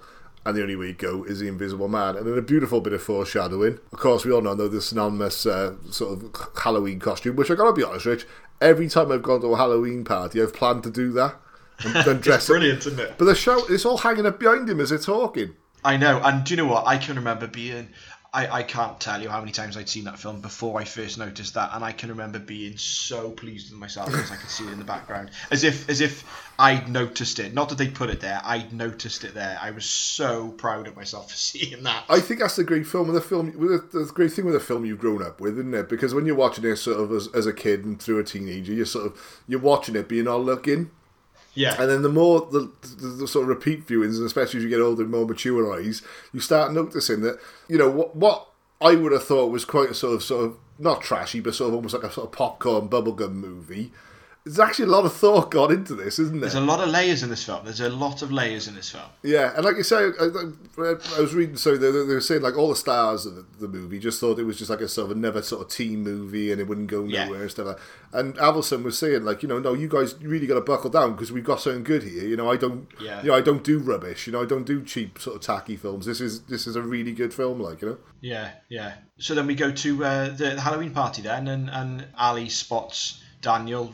Sort of, uh, I think he said at some point, doesn't he? You know, if the, the, if, if he could be the Invisible Man, That's right, could, yeah. You know, if he could disappear. So she spots him and goes up. For the first time, is kind of, you know, they they, they, they have a bit of a Little smooch. They have a bit of a cuddle, don't they? A bit of a smooch. What's And what's then, Ali um, dressed up as? Is this some sort of angel or something? I always thought, do you know what, for, for the life of me, I wish I'd taken note of it last time. I always thought it was Princess Leia for some reason. I don't know why. Ah, kind of, I suppose. But she's got um, she's got the mask, and she's got the eye mask That's right. Yeah, stick. yeah, that's right. Okay. um, which I always thought she tripped them up as they were running through with the eye. I remember, I always Ah, remember right, thinking no. that's incorrect, but it's not. it's the shower head. The shower head, yeah. Yeah. So jumping ahead, but um, so they have a bit of a smooch, and then there's there's the guy with the uh, incredible chicken outfit. Um, now this part is the bit where we're getting to where Daniel is a complete and utter cockwomble and deserves everything Yes. he gets. yeah, this this is kind of he, he had the opportunity. It's he's he's been bolstered now, hasn't he? Yeah. He's been bolstered by the fact he's had a bit of a he's had a bit of a smooch with Ali, and all of a sudden now he is Billy Big Bollocks, isn't he? And he's gonna he's gonna show them. And I mean, don't get me wrong, it's, it's a good little it's a good little tr- sort of thing that he does. He does kind of I mean everything is laid out for him, isn't it? And he Yeah. kind of you know, but there's at no point do they at no point do you see a look in his face where he's weighing up whether or not to do it. He is doing it, and he's doing it to show off to Ali. and plus, well, you know, we're letting the viewer know, the young viewers know that if you do smoke marijuana in the toilet, you will get soaked by a hose pipe because drugs are You will. drugs are bad, kids. You will, you will. Of course, then he um, puts the hose on, makes no attempt to kind of hide the fact that it's him when he's running out. Oh, it, Well, he- know, he bumps he, could have blended back in. He bumps, He, could he bumps into the black dude dressed as Spider Man, Spider-Man. Yeah. so a precursor to Miles Morales as he's running out. Yeah, yeah, yeah. And then he comes to, and then he says to, um, you know, he, he said, oh, you know, what goes around comes around. And then as he runs past Ali, uh, he says to Ali, it's coming around. Yeah. And then, you know, there's a, there's there's your classic kind of 80s early '80s chase. um, where ca- chase. Cars are, with cars. cars are crashing into each other. Absolute Yeah. carnage. Yeah. cars didn't cars didn't have brakes back then, No. and um, they just swerve into each other. he's up over the he's up over it, and of course, school is obviously really close because he, he legs it across a couple of fields, and then he's he's kind of backing onto the back of the um, On the apartment block, yeah. Being chased by um, oh, six, six dudes dressed as skeletons. six dudes dressed as skeletons, yeah, and then of course. We get back, you know, he, he can't get up over the fence because he's got, to, you know, Johnny is he is going to have his sort of vengeance jeered on by everyone all bar Bobby. Bobby says to him, doesn't he? Come on, he's had enough. he's had Yeah, I think, like you say, Bobby's like almost the voice of reason all the way through this, and like I said, we'll come, Yeah. we'll come to that towards the end as well. Like, but um, yeah, it's, it's it's quite sort of brutal. Like they, you know, they give him a couple of sort of, you know, well, I think he's hits him with a roundhouse first, doesn't he, and just Yeah, he slams does, him yeah. against the fence and stuff like that. But this is getting to the point now where this is going beyond bullying now because I think Johnny's actually I don't know if his intention is to kill him, but there's a good chance that he could kill him at this point. Yeah, I mean, oh, you know, he's been humiliated, hasn't he? And and it's kind of like he, he just. And again, we're getting the first sort of signs as well of this almost, almost sort of like sort of cult-like sort of figure that Kreese is to him, isn't he? Because Yes. even when Bobby's saying this enough, he's like, "No, we mustn't show the enemy mercy," and they're almost Yeah. brainwashed into that now. It's just, you know, you know, almost straight away seeing a little sort of window into the, what we'll see later on, many years later with Johnny, is that you know this is a kid who's been taken advantage of, really. massively, yeah, being indoctrinated. It, you know, it is, it, you know, that, that it's the mantra for life, isn't it? Yeah. Strike first, strike hard, no mercy, sir. That is that, that is what they live by. And of course, some of the some of the members of the gang are sort of less leaning towards that way and think, right, he's had enough now. You know, teach him a lesson, but he's had enough. But the other two are sort of holding him up, you know. They're, they're, you know, they're, they're Yeah, yeah, getting yeah. him lined up for Johnny to take and running, Yeah. running, kicking him, like you know. yeah. And like you say, you get the first bit then, obvious 80s stunt man, but we don't care. Yes. Yeah. Here he comes, Mr. Miyagi over the fence with some incredibly, um, incredibly choreographed karate. this is the thing, what you've got to realise is with this, is that nobody in this, and it's quite strange because even by this stage, martial artists, you definitely be that Bruce Lee, Jackie Chan had already sort of emerged in sort of like, probably in Western cinema through sort of underground circuits, but you already had the Chuck Norrises. And Yeah. there was this sort of tradition almost of if you win the World Karate Championships or the USA Kickboxing Association titles like that, you instantly get a minimum of five straight to VHS action films. But in, Yeah. but in this film, none of them actually did karate. No, that's right. And like you say with like with um, uh, Pat Morita, he, you know, he'd never done karate in his life. Now, the karate coach for this, I'm going back to Chuck Norris, was actually a, a student of Chuck Norris. One, it was Pat E. Johnson. Yeah, that's who, right, yeah. who later shows up as the uh, referee of the tournament. Yes. And he had a way of te- training them. All accounts, he trained Miyagi and I'm going to call him by the character. He was trained Miyagi and Danielson together, and he was very sort of soft and very gentle with them, sort of very understanding, and almost made every lesson fun. The Cobra Kai's, he trained them like a military squad and was a sort of like mm-hmm. drop and give me twenty. And Kreese, he trained alone because he didn't want anyone to see Kreese before he knew what he was doing. He wanted it, all the, the sort of Cobra Kai to sort of almost be in awe of him. But brilliant, that, li- it? Little fact with this, mind you, Patty Johnson, he had a, a, a- a small cameo role in a film called Enter the Dragon, Rich. And I think it's about time that we told the world what you think of Enter the Dragon. Well, I, I will let you know when I watch it. Listeners, just, just for the sake of this now, um, we've been going for a couple of years as a podcast, been friends for many years before that. Myself and Sky have insisted that Richard watches Enter the Dragon on numerous occasions, and he just finds an excuse not to watch it for some reason. I don't know why. It's a stone cold classic. But now it is, and I will. I will. But It's- now- I've got it right. recorded, ready to go. Right, you've got it recorded, but now the rest of the world, because I like to think the rest of the world is listening to this right now, Rich. The of entire world. The entire world. They've, they've, they've turned off the election news, the US election news, and they've gone, right, whilst we've got COVID, we've got Biden and Trump going to war, what can we think? Let's just switch off and listen to the Karate Kid. I want a commitment from you, Rich. I want you to watch Enter the Dragon and tell me if you can spot a young Patty Johnson, okay? I will. I will. If, if, if for nothing else, just to spot Just that. for that. Forget about Bruce Lee being a legend of cinema, martial arts cinema. Just do it for that. Okay. It's a deal. It's a deal. Back to, back to our back to our original chat. Yeah. Right. So where were we? So okay. So we've now Miyagi, got. Miyagi does um, Miyagi does a few uh, very sort of stiff, stilted moves and uh, wipes them he does out. beats the shit out of the group of teenagers. But they had it coming, didn't they? Let's be honest. Oh, without a doubt they did. Without a doubt. in fairness to Miyagi, he doesn't actually beat the shit out of the teenagers. He defends himself against a group of teenagers because the first thing he does, he knocks Johnny's kick away from Daniel, Yes. and then he tries to push one of the other boys away, and it's only then that they start facing up, and they're actually they're actually attacking him. Yeah, definitely. Everything's defensive Yeah. for him, isn't it? It's, it's, it's his his approach to karate is obviously defensive, and it's about say it's it's about protecting Daniel, and obviously he has to do certain things to do that. But it's not he's not punishing them; he's defending Daniel. Well, they say it's a bit of a cliche, but that, you know, karate literally translates, doesn't it, to the empty hand. It's, it's the thing Mm. of not using weapons, it's defending yourself and being able to get away from someone who's trying to attack you. Yeah, yeah. Obviously, they're, they're sort of left on the floor, um, all rolling around, suffering, and then we've got Miyagi tending to Daniel's injuries and using the the famous sort of headscarf then to kind of mop his brow and and, And it's, and treat it. I was going to say, that, you know, you get the first sort of inclination as well that, the, you know, he, with, with Miyagi, that he's actually got a sort of spiritual sort of connection to something because he does, Yeah. you know, as we like to see with the hand slapping and then, you know, the, the rubbing and stuff, like, you know, he can, he knows how to, you know, fix a guy up straight away, doesn't he? He seems to have He some, does. yeah. He does. He can clap his hands and a drum is heard. you still get goosebumps when he does it, though, don't you? oh yeah, without a doubt, without a doubt. um, but but Daniel, obviously, why wouldn't he? He jumps to the conclusion that it's Spider-Man that's helped him, not Mr. Miyagi. Yeah.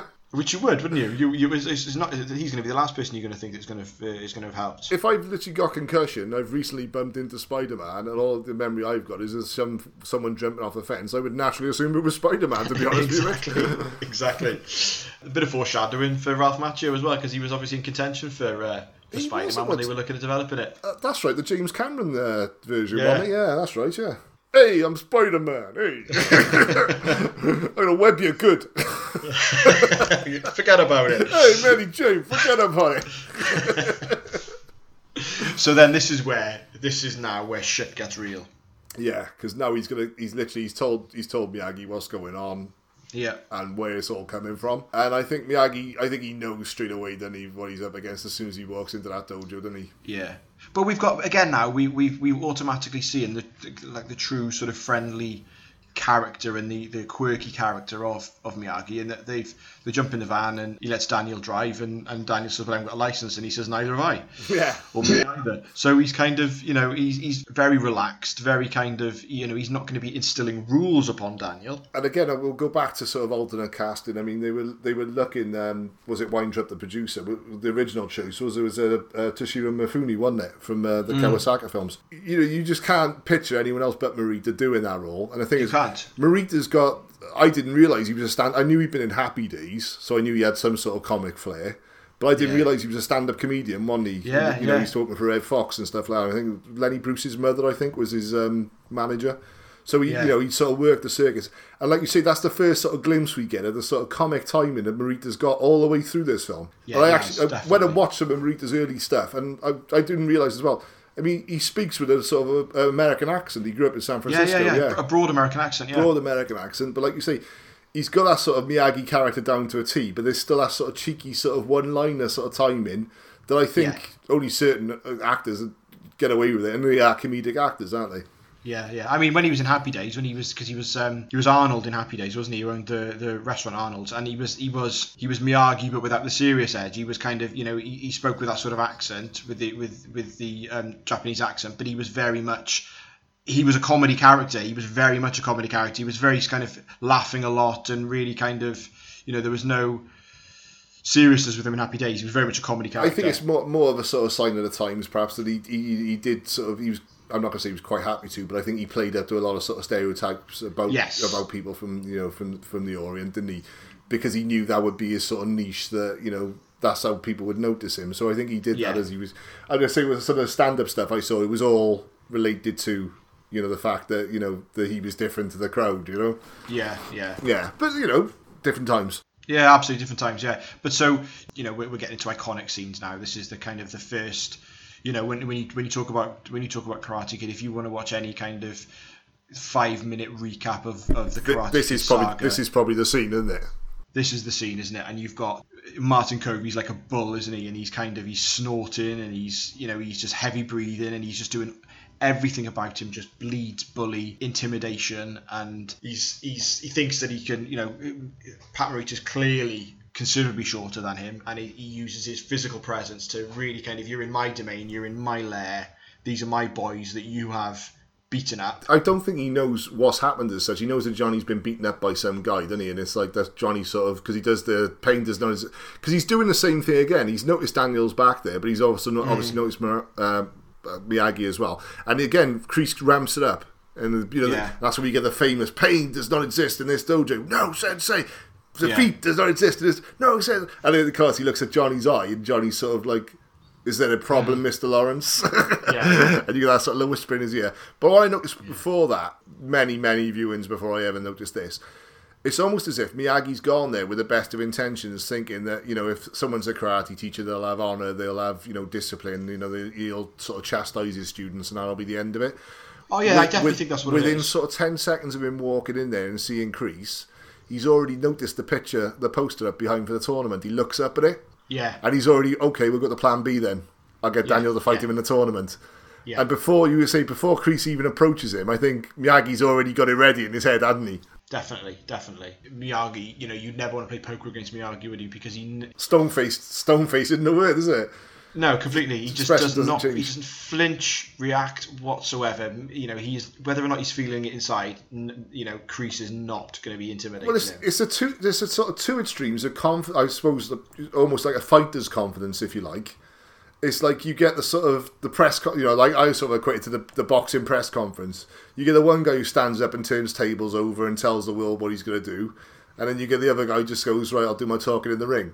And that's the sort of comparison you've got there. Is Kreese is ramp it up, ramp it up, ramp it up. Like you say, even when the suggestion is made about the tournament, you know, he says, "Oh, I got one more sort of, you know, one more favour to ask. You know, that you, your your students leave mine alone until the tournament." And he's like, "Oh, you know, you're a pushy little bastard, and you like, you know, right? I, Yeah. I kind of like that." And you can tell Yeah. they got sort of streams like neither of them's backing down, but Miyagi's doing it without raising a decibel, whereas Yes. Kreese is getting. He's almost growing like a peacock, isn't he? He's puffing his chest yes, up. yeah. And he's the point he even puts his hands inside his gi to somehow make his chest try to pump his chest up a little Yeah, bit he more does, as yeah. he's doing it. Yeah. But like, yeah, it's quite an interesting sort of character study, really, of the sort of, Yeah, the, sort yeah. of the, overconfidence against assured confidence, isn't it? Yeah. Yeah. And I love I love it then because you, you straight away you've got this kind of this dynamic then of Daniel freaking out at what mess Miyagi's possibly getting them into. Obviously, yeah, not understanding 'cause- what the Because Kreese even says to him, doesn't he? If you don't show up on the day, it's open season on you as well. Yeah. it's like, you know, he's not just going to get Daniel filled in, he's going to send the boys round to film Miyagi in as well. yeah, exactly. but then Miyagi's answer is, well, you know, I've, I, I bought you two months without a beating, kind of thing. yeah, you bought you some time. um, and um, yeah, so that's obviously then we uh, we're kind of um, we're now into the we get introduced to the sort of Miyagi homestead, don't we? Which, I Yeah. got to be honest, to this day, mate, I would love to live in Mr. Miyagi's house. oh, it's, it's amazing, isn't it? Yeah. But my I, as I understand it, after the first film, it was torn down. Wow. So everything that appears after is completely re- is, is complete recreation. Yeah, thinking about that, that's probably right then, because the sort of the the garden in the next film is different, isn't it?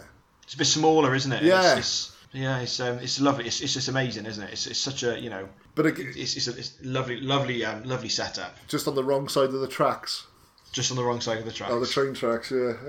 Yeah. But yeah, it's just it's an awesome place and it looks great. I gotta be, I say to, to this day, even when you see it now in Cobra Kai, I instantly think, "Do you know, that's where I'd like to retire to. yeah, Yeah. yeah, definitely. So yeah, so now this is it, isn't it? This is this is you know the iconic. It's the it starts off with the washing of the cars, and he's got his eye on that. Uh, he's got his eye on that yellow uh, that yellow car from the outset, hasn't he? oh, it's a beautiful looking car, mind you, isn't it? Oh, it is though. It is. But yeah, it's like one of those things where you sort of realise that Miyagi's been sort of just working away because the natural assumption when you're first watch it is that Miyagi's like a sort of living sort of repairman, Yeah. But it's Yeah. not. It's just his office. You know, he goes home to this every night, and you always get the impression for all these years. Like I say, we find out about the sort of sadness in his life, but you almost get the before you find out that he's one of those people that's just literally just probably bought that plot of land. And it's just worked and worked and worked for years and years. Yeah, Sc- he just built. He, building he's it built up that house himself, bit, isn't he? yeah, he's- bit by bit, you know, just squirreling money away.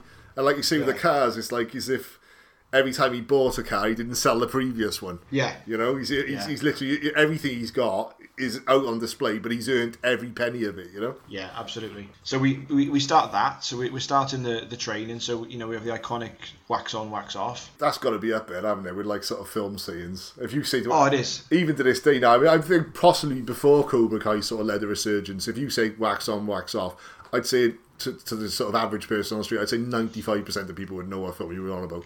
Yeah, definitely. It is. It that has found its way into uh, into kind of history, hasn't it? Yeah. Very much so. Very much so.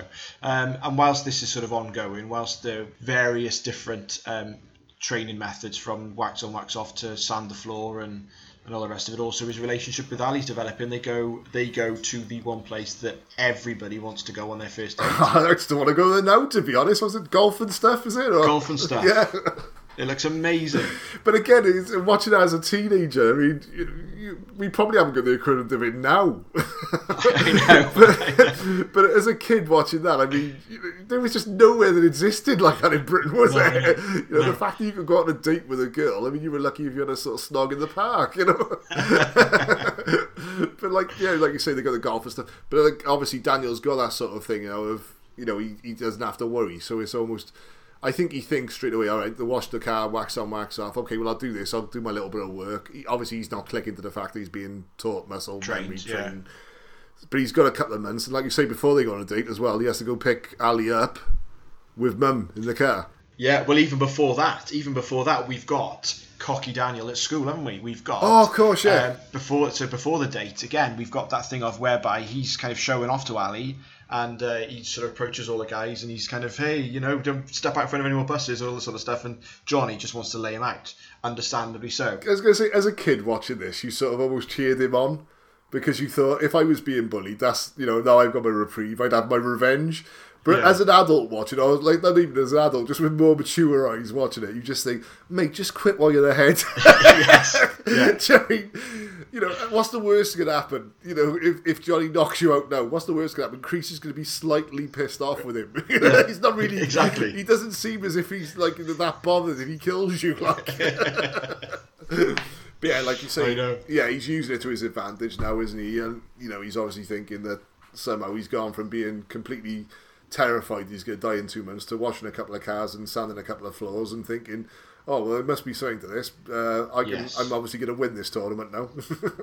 Yeah. Well, then after that, then they uh, it's after their date, isn't it? They have they have a lovely evening. It's, it's meant to be because they have the passport photos done. well, that, that's Um, yeah, I was going to say that's the, that's the, that's the standard of any successful date, isn't it? it? Is pulling face in a The photo. passport. yeah, it is. But again, we get the sort of end of the date, don't we? The, the sort of rich kids pull up, and like you say, that's what we're saying when Mum comes to pick him up in the car. Yeah, you've got that. Well, we've already had it. We've already had it. We've we've already had this thing where he's kind of he's embarrassed, and and, and Ali's parents, they're well, they, they seem like quite pricky, don't they? To be fair. Well, the dad, the dad more than the mum, I think. I think, but yeah, hmm. the, you know, he's like, who's this young scallywag taking my daughter out? Yeah. And like I say, as we later find out as well, it's like, well, he, he should be going out with that nice Johnny Lawrence chap that lives around the corner. Yes. You know, he, Yeah. he comes from good stock. yeah, absolutely. And then, like you say, you've got that sort of class divide there. that- You know, Ali seems like a really nice person at this point, doesn't she? She's not impressed by Yeah. money and stuff like that, which is, I always think it's easy not to be impressed by money if you've got money. Yes, oh, definitely. Yeah, It's the only thing about like Arnold Schwarzenegger said once, didn't he? He said when he arrived in America, he said, I, I didn't have nothing and I was happy. What happened afterwards? He said, Well, I was happier. He said, Well, he said, well, I made my first million. He said, I was happier. And he said, Did you Yeah. ever get happier than that? He said, No, not really. He said, I was just as happy when I had 49 million as when I did when I had 50 million. it is right though. Yeah. It is right. But yeah, so you've got uh, there's there's there's trouble at Mill there, isn't there? You know, she she doesn't want to. The argument seems to come out of nowhere, and I think it just it's just it's Well, just the- kind of well, it's, it's Daniel's insecurities bleeding Well, out. Isn't I was going to say that the, the, the friends pull up in a nice sort of convertible car. They're going up to like you know make out make out cove or whatever, aren't they? Like you know and stuff like that. And you know Again, but that doesn't exist in South Wales. yeah, we had we had fill you up alley. it's like But that first, first of all, the guy turns up. The guy who's clearly forty turns up in um, in in Face Man's Corvette. it is. from, um, I was just about to say his face is Corvette. yeah, it is. It is, and it, that was one of the other cars that I always wanted because I had I had I actually had the six-inch figure set and I had the Faces Corvette and I loved it. That was like but yeah, he, white he with- turns up in that and, white with and red stripe, wasn't it? yeah. yeah. So he turns up in that and and and you know, there's who- who is he to her sort of thing, Well, but he seems pleasant enough. He's just a friend, I think, but he does seem as if he's like to begin with. It does seem as if he's sort of hitting on her a bit. You know, so like, hey, Yeah. Ali, like new car, do you come for a ride? And, you know, but when she introduces Daniel, he's like, hey, Daniel, nice to meet you, and he's instantly a nice guy, isn't he? But I think, yeah. like I say, it's, it's the inadequacy thing, and I say the other the other car pulls up, then you know, oh, come on, let's go up to the lake or whatever. And at the same time, Daniel's mummy pulls up in the beat up station wagon, doesn't she? yeah, you know. yeah. So and you- Daniel could come too if it's okay with his. And it's like, oh, oh, burn! yeah, absolutely, absolutely. You know, he's really embarrassed. It's kind of his, everything's gone so well, and he just kind of he can't get away from this thought that it's a defensive thing that we're seeing over and over again. I'm, I've never really overanalyzed Daniel LaRusso before, but it is the, the sort of defensive thing of once Yeah. he gets embarrassed, he gets angry. And again, that's Yeah. probably a lot to do with the fact, like you say, although it's not alluded to in this film, it's probably down to the fact that the character's lost his father, isn't it? Yeah, yeah, So he's, yeah. he's used to hiding his emotions and sort of suppressing them and then outbursts of anger instead, probably, I think. definitely that sort of reigns on their relationship a little bit, doesn't it? We, we don't really have too much of their relationship after that for a Um, little while. no, they, they have one. They have one more date, don't they? When he arranges to meet her, and then Well, yeah, this is it, isn't it? This, they, but she's going to the da- she's going to that dance, and she so he so he comes to pick her up at half night. to the country club, isn't it? That's what I think. The country club, yeah. It's, it's literally this. It's the Goonies all over again, isn't it? It's the the, It is, yeah. the rich country club. I don't know. I, you know, like I say, there was good and bad areas when I grew up, but you know, like there was in American films, always used to be the good side of town and the bad side of town, didn't there? Yeah. And the good side of town always has a country club. It does always have a country club, and they all they, you, you have to wear white. yes. Yeah. Of course, he turns up in his in his very fetching white shirt, white trousers, and red jacket. Yeah, look at Um, look at looking like for I don't know what's he look like. He looks he looks like he's delivering pizzas or something. I don't know. yeah. Have we had his birthday yet, or his birthday comes later? his birthday comes after that, doesn't it? Because he His birthday comes yes, after, he yeah. does because he goes he goes into the country club and he sneaks in through the back way Yeah, Again, through the kitchen, through- which is open. through the kitchen. Sta again, standard sort of Hollywood fare. If you're going to go sneak into anywhere, you just walk into the kitchen. No one will challenge you at all. you can walk through there past all the staff. No one see. Of course, Johnny then notices that uh, Daniel's there, and while he's dancing with Ali at the, at the again at the bequest of the parents, isn't it? Yes, yeah. because she's dancing with her, she's dancing with her father, and then Johnny sort of comes over. Oh, can I cut in? And he's oh, of course, Johnny. You know, he's the, that Lawrence boy. He's a good, you know, he's a good kid and all that stuff. Well, it, it, first of all, she, she's she's obviously looking at the she's looking at the watch or the clock, or she's conscious of the time, isn't she? Cause she Yeah, knows I think she's meeting getting- Daniel at half nine. and he, and he says you she's just problems with Johnny. You lovebirds having issues. Yes, like as if she hadn't even admitted to the to the parents really that she stopped seeing him, which is strange because they her and Daniel have already got on a date. Yeah, well, I think that she would have come back in, in not too pleased, and I Ah, they good- kind of thought, good oh, that was that was swerved there. We they, Dodged a bullet there. Yeah, good point. Dodged a bullet, yeah. And then he says, "Oh, not that boy from Reseda." Obviously, then Johnny cuts in, all softly spoken and romantic. Notices Daniel. Um, notices Daniel and, and goes goes in for the kiss, um, which would these days would make it an entirely different film. yeah, yeah. well, And, um, you can't even think about how they would. Well, I was going to say you can't even think about how they'd remake this film, but they did. but They did, yeah. Thankfully, they didn't try and remake this film. They made it. Yeah. No. But in fairness, she sucker punches him. Yeah, she gives Um, him a good, good right hook, don't she? but unfortunately, it's it's it's post spaghetti. Um, Daniel's covered in spaghetti and, and humiliated and, and leaves. If only he hadn't gone in completely a white outfit.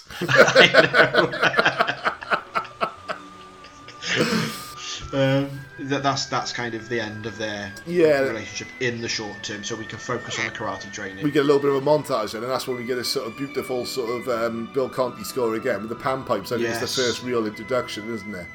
yeah, he's, it is. he's, do- he's doing the cr- the crane kicks as Daniel's trying to do roundhouses in the, the, the sea for some reason. yeah, yeah. balance. It's about learning balance. Yeah, there's balance and there's tides. I'm pretty like I say. Let's let's think of a let's think of a great martial artist. You know, I'm pretty sure if we got like Van Damme, Bruce Lee, and Chuck Norris to stand there, they, none of them are going to stand up to the power of a wave. Anywho, Danielson. Secret to punch. Make a power, whole body. Fit inside, one inch. Here. Power, whole body, one inch. Here. Now punch. Hard. Yut. What's the matter? You're some kind of girl or something? Punch. Drive a punch. Not just arm, whole body. Hip, leg, drive a punch. Make here. Here. Here. Give you power. The try punch. Yut. Here. Once more. Yut. Here. Once more. Yut. Here. Yut. Here. Very good, Danielson. Yut. Here. Yut. Here. Hey, pretty good, huh? Here! Oi, Look at this, Mr. Miyagi. oi, oi. Yeah. Here! Mate. Here! Mate, mate. Here! Wait, wait. Danielson. Here! Ch- ch- ch- ch- ch- Here! Here! Hey, you're gonna Hey, what do you think, Mr. Miyagi, huh? Hey! I tell you what, Miyagi, think. I think you dance around too much. I think you talk too much. I think you not concentrate enough. Lots of work to be done. Tournament just around the corner. Come, stand up. Now, ready. Concentrate. Focus power. Yes. Yut. Yut. Yeah. Drive a punch. Yut. And um, so yeah, so like I say, we've got that montage, and we've got the. and then he um, looks up and sees the, sees Miyagi doing the crane kick for the first time, doesn't the crane t- kick. Yeah. Well, I say and I then they say walk- Miyagi, obvious 80s stuntman Miyagi. doing Obvious it. 80s stuntman, Doing a yeah, crane who has arms like a bird. yeah. But then they walk him back up to the van, aren't they? And then you've got the um, The- you've got the Oh, incredibly racist. The Um, dude, the dude from LA Law, isn't it? It's uh, Yeah. Is it? I think it is. Yeah. yeah. And And, Darkman um, as well. He was in Darkman as well when he was the Yes, was yeah. Duran 20. But um, you know, uh, it, it's obviously he's shown up straight away with he takes a piss out of his accent and what have you, and then Miyagi um, sort of karate chops the top off a few bottles that are resting on his van. Yeah, and, Um, and again we get that sort of marvelous sort of like you know how did you do that? And I don't know. First time, yeah, first time. but I love there- there's a, like a similar conversation earlier, isn't it? When when he's um, he said he says to Miyagi, Diana says to Miyagi, you know, um, what uh, what belt do you have? And he, he says and he shows him the belt and he says Canvas. JC Penney Canvas. 999. stop stop trousers falling down. Daniel is once again sort of in that moment, whereas he may have been thinking, well, you know, I, I, am I actually learning anything here? You know, he's reassured straight away, isn't he? yeah, because we, we, we, we well we, we know that Miyagi can do it. He's seen Miyagi do it, you know, once like admittedly during a sort of hazy concussion sequence. But now he's seen him chop the top off bottle tops. You mean you, Yeah. you know the guy's pretty shit hot. But Yeah, again, exactly. this this is the part now where he's sort of saying, "Well, look, you know, when are you going to teach me stuff?" Yeah. And I think that there's got to be an alternate cut of this where he actually didn't know karate at all, and he was just getting free child labour. Yeah, definitely. It's the story behind just the story. just gets the shit kicked out of him. But Miyagi's like, "Well, the house is looking good." You see your face in that bonnet.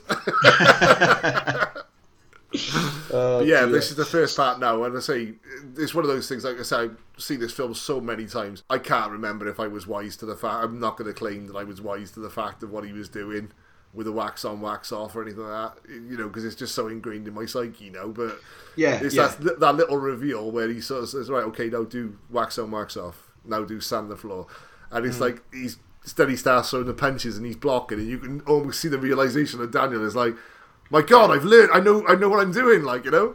I mean, he does. I mean, Miyagi does take the piss, doesn't he? He does. I mean, particularly when Daniel turns up at five in the morning and he's already gone fishing and left a note saying paint the house. Yeah, but again, You Daniel's be- a little bit entitled with that as well because he comes back and he says, "Well, did you think that I wanted to go fishing?" yeah, yeah, I just, true. just fucking met you, kid. I've already got some kung fu expert wanting to smash my face in. Fixed your bloody bike. What more do you want? You've had, a, you've had a tree on your have? I wasn't going to mention it, but the French do. Oh dear, there's definitely some deleted scenes. That was my version. yeah. So, we, so for all intents and purposes, now we're going through the various different stages of the training. We've got him on the fishing boat when he falls in. And by all accounts, that was that little sequence on the lake was filmed in the middle of December. And there's the, the best acting by uh, by Ralph Macchio is done when when he doesn't have to act because that that water was freezing cold. it really was that cold. Like I'm trying to work out if that came first or Highlander came first because that's exactly the same. That's exactly the same. Uh, Highlander came in '86, so yeah, 86, yeah. yeah. So well, there you are. As a tribute to uh, Sean, to Sean Connery. Rest in peace, Sean Connery. Because we Yeah, absolutely, yeah. It's pretty much scene for shot, scene for scene, isn't it? Shot with, for shot, with, yeah, yeah. lock, and he's got MacLeod standing up there, and he says. B A L A N. You know, it spells balance. I can't. I, can't, I was trying to do it in a Sean Connery voice and spell, and my brain can't do both. he says balance or balance, Balance. and it's, it's exactly the same thing, isn't it? When he rocks him back and forth on a boat, and then pushes him in, Oh, we're discovering things about a 36 year old film. and somehow paying tribute to James Bond at the same time. Um, we then we we've got the sequence then when when Daniel comes back to Miyagi's house and finds Miyagi drunk. Miyagi's obviously it's the anniversary um, of him finding out that his wife and son had died. He was you know we learn a little bit about um, sort of his backstory there where he's he's drunk and he's telling Daniel about how um, he went off to war and his and his wife pregnant wife was taken to internment camp. And it's yeah, it's like one of those nasty bits of like sort of American history that at the time I didn't know about. I gotta be honest, and it's not something you hear Yeah. people talk about a lot. we're finding out in a very you know it, it doesn't feel like it's exposition being dumped what we're getting is a natural as the relationship is formed flowered between those two we're then getting this big You'd almost get a reveal yeah. vulnerability of Miyagi this person who's stoic who, who doesn't you know is he's, he's let a few laughs. Out you've seen that side of his, his thing but actually what we're now finding out is there's huge tragedy behind him. There's a reason why he lives on his own. There's a reason why he is this lonely person. Obviously his wife died sort of 40 years ago with his child and he hasn't married. He hasn't settled with anybody else No, like you said, it's almost like a sort of conflict of like the sort of American dream, if you like, isn't it? It's like he's come to this country, you know, he's fought for this country. He's you know he's lost he's lost a wife and an you know a sort of unborn child as well to you know for this country, and yet he's still getting shit from rednecks when you were putting beer bottles on his truck. yeah You know, yeah he's you know he, he's the sort of epitome of the American dream, really, isn't he? He's arrived with Yeah. nothing. He's he's built everything with his own hands. He's earned every pe- you know every penny through sort of blood, sweat, and tears, and you know, and there he is alone, sort of having to reminisce about things, and like it's it's probably the only time you see Miyagi drop his guard, isn't it? yeah definitely definitely You sort of get the impression he probably does that. eh, You know, every year he gets drunk and has a cry, and the rest of the year he pulls himself back together. You know. Yeah it's that's it that's that's his release isn't it Yeah. it's the anniversary and that's that's it and and it's all in one night and he wasn't expecting daniel to see it so it's kind of you know and daniel puts him to bed and and you, there's a real you know you can see there's a real bond there's a real affection and all of a sudden you know daniel is We're in this, we're in this together now. They're looking after each other, Yeah, aren't yeah. they? Yeah. So then, next sequence, then we got um, um, it's Daniel's birthday. Daniel turns 16. He wants to spend his birthday with with Miyagi before he does his mum. This is uh, it's a great party. just turn, a great party. Just turn up to the old dude's house. He's made a cake. yeah, yeah.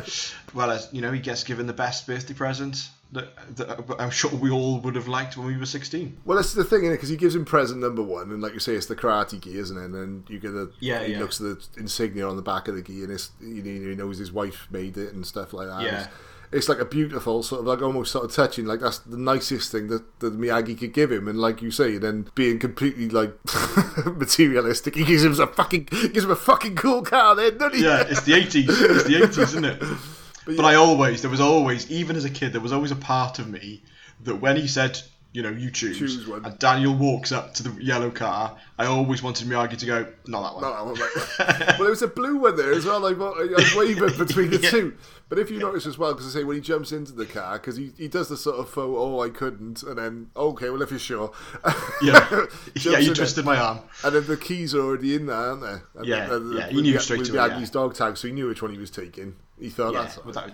He said, "That's alright. That's gonna fucking oil leak out on it. It's got yeah. That's the mileage on that is shot a bit. I'll keep the truck.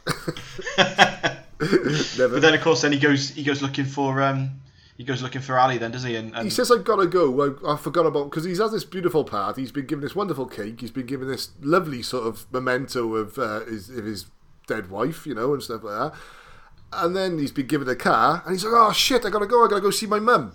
Yeah, yeah. And he didn't. He's not going to see his mum at all. He's going to see He Ali. golf and stuff. Yeah, yeah. She's sat at home. Yeah. well, she's probably she's probably reserved him a table in the restaurant she's working in. By the, by the window to look at the. Lucille, oh, we're gonna have to move that table in a minute. Your bloody kid's not coming. But yeah, dude, Oh. so is he just like literally? He's just got the card and everything off me, and he's like, "I'm gonna get out of this and impress that alley girl. I gotta go see my mum." Typical kid. typical kid. Um, so yeah, so he ends up he goes he goes over there then, and he's kind of he finds where they are, and this is again where Golf and stuff again. Ali's, Ali's super friendly friends are really kind of not particularly welcoming or warm to him in the in the gun arcade game, and he don't shoot, don't shoot, and he tries to kind of ingratiate himself in there as if he's kind of I think he thinks you know- yeah, if he turns up and you know makes a couple of jokes, everything will be all right. Like everything will be all right, Yeah, so um, he obviously gets the uh, he gets the true the true account of what happened from from her friend, and then Well, he um, gets he gets the one bitchy friend and the one that'll speak to him. Yes, because the, other, right, the other girl's like, "So fuck you." yeah, she'd be like that throughout. She didn't like him from the outset, did she? So then he chases after her, doesn't he, and, and, and, and wins her around with by calling her slugger and having a bit of a chat with her. And then there is possibly the most cringeworthy kiss yeah. ever ever ever committed to screen, where he pretty much swallows her entire face. Is it the most awkward kiss ever committed to screen, or is it your first teenage kiss? Maybe, maybe. I like to think that they told him to act really awkward, but I think they just did it really awkward, to be honest. I think yeah, I think that's what it was. Yeah. I think that's what it was. So they then they then make up, and we're into it. We're in the final furlong then. Literally, it, it jumps from that to sort of like, well, it's, you know, it's Christmas now, and I gotta go have a fight. And she's like, well, Yeah. I- I'm, I'm I'm in your cheering section. Yeah. And they get it, and instantly as well, Freddie and the gang are back as well. Yeah, oh yeah, yeah. They're they're, they're, Oh, back then, aren't free they? tickets, yeah, I'll come and watch you, mate. Sorry about the last couple of months. I, I meant to say after that beat, you're alright, you were. there speaks a person who's had to give free tickets out for fights a few times. I tell you, never as more popular than when you got tickets for a fight. I'm on the undercard, don't worry about me, mate. So we go. We, we're at the desk, and we? are at the desk with uh, with Miyagi, and he, he spots the black belt and steals it from um, the referee's bag. Yeah, I think it is from Pat Johnson's bag, isn't it? Well, he's, It is, yeah. And then we've got a classic bit of um, of uh, How, how, Well- how does this work? Don't know, first time. and all of a sudden, then Daniel already nervous. But Ali seems to know, and I, that does make sense because she's been with Johnny for a year or two. The odds are that this time last year she was in the cheering section for Johnny, wasn't she? Definitely, definitely. Um, so we they, they have a classic foil to allow Ali at, at uh, ringside. Um, she's this. You That's right, Remind me yeah. of an uncle he had back in Tokyo. Yeah, she's the interpreter. Yeah. She's the interpreter. But then we're in then, aren't we? And it's kind of this sequence now from obviously uh, the early rounds of the tournament. Well, it, It's just brilliant. It's just fantastic. I think there's a there's a running theme with 80s films, and that's a good fucking montage. And this this Yeah, yeah. whilst it doesn't have whilst the training montages perhaps don't have the same impact as certain other films. This scene where you can go through a whole karate tournament and have it broken down into the, what the three minutes and twenty five seconds of me Joe Esposito's you're the best around. yeah. but, why- But we start off, don't we? We well- start off with in the changing room, aren't we? We're in the changing Oh, room to right. Yeah, because um, that's when you get um, oh, it's a Dutch, isn't it? Who's uh, Dutch, yeah, Chad McQueen, isn't it? Steve McQueen's son. yeah, yeah, yeah. Little known fact, Rich, you wouldn't know this because you don't watch Bruce Lee films. Uh, Steve McQueen was quite a. He was, Chad McQueen was actually the only one that could do any form of martial arts, and the reason for that was that Steve McQueen used to train with Bruce Lee. Ah, right, okay. Yeah, so um, yeah, because it was back. And who's who's Bruce Lee again? Um, you're about to find out the marvels of Bruce Lee, mate. Yeah, but basically, what I say is alluded to in Once Upon a Time in Hollywood, uh, when Bruce Lee was over here, uh, over in America doing the Green Hornet, and then in between that, he was training like James Coburn and uh, Steve McQueen. And he teach Right. teach them all karate. Yeah, and I think Chad McQueen was the only one who had any martial arts sort of background, and that would have been you know through his dad's sort of interest. Yeah, yeah. I mean, in that moment, Dan. I mean, Daniel is is there's there's no cockiness with Daniel now. That he is vulnerable. You know, he's he's kind of they've walked in and he, you know he's prepared to go for it. He's prepared to, to go, but he's kind of he's very much on the back foot, isn't he? And and Dutch Shit's just got real, haven't it? Oh, massively, yeah. Dutch is, you know, it's, it's surprising they don't make more of Dutch because arguably Dutch is more intimidating than Johnny. Yeah, Dutch looks like the one that would fuck you up, to be honest. Yeah, yeah, he is. Yeah. Do you know, he looks Yeah. like the one that would. Oh, he's carrying. He's definitely carrying, isn't he? Yeah. He's- Oh, he's, he's, Without a doubt, he is. he's a big man. Like he's, he's a thick set chap. Let's put it that way. Yeah, he looks like go, he looks like you whack a bit. But what I didn't Yeah. realise as well is um, to sort of get around this because obviously you're gonna have like hundreds of extras and stuff like that. They actually staged a karate tournament. Two hundred odd competitors or something turned up the same Yeah. today, you know, which is great, isn't it? All right, yeah, it's like that sort of kumite type thing, isn't it? Where they got a big sort of scoreboard behind, which, Yeah. which has somehow got Daniel LaRusso's name and Miyagi Do emblem on it. I know, yeah. Where's that come I don't know from? where that's come from, but there we are. But like you say, you've got the best around as well, which is I think you've got a little bit of background with that, haven't you? Yeah, J- J- Joe Esposito was one of the uh, one of the Memphis Mafia, which were the which was the name given to uh, Elvis Presley's sort of team of bodyguards. Uh, yeah, it's, it's, it's one of those things that like that song. You know, it was written. Obviously, it was initially written for for Rocky Three, wasn't it? Yeah. Um, and it was um, and it was turned away. Um, uh, Stallone wasn't happy with it and went with um, Eye of the Tiger. It, I can't see it fitting, and, and it, it's probably because it's obviously we're so you know Eye of the Tiger is so synonymous with, with Rocky. I mean, you know, there's a, there's a lot of people who, who don't realise that they wouldn't realise that, that it's Rocky Three is the first time we hear Eye of the Tiger. People always think that it was Yeah, it was the original kind of thing. Yeah, people call it the Rocky tune, don't they? But like you say, you're into, Yeah, the, yeah. you're into the third movie before you get you know before you get a whiff of it. before you get that. Whilst you, you can't imagine a, a sort of any other a sort of any other song with that.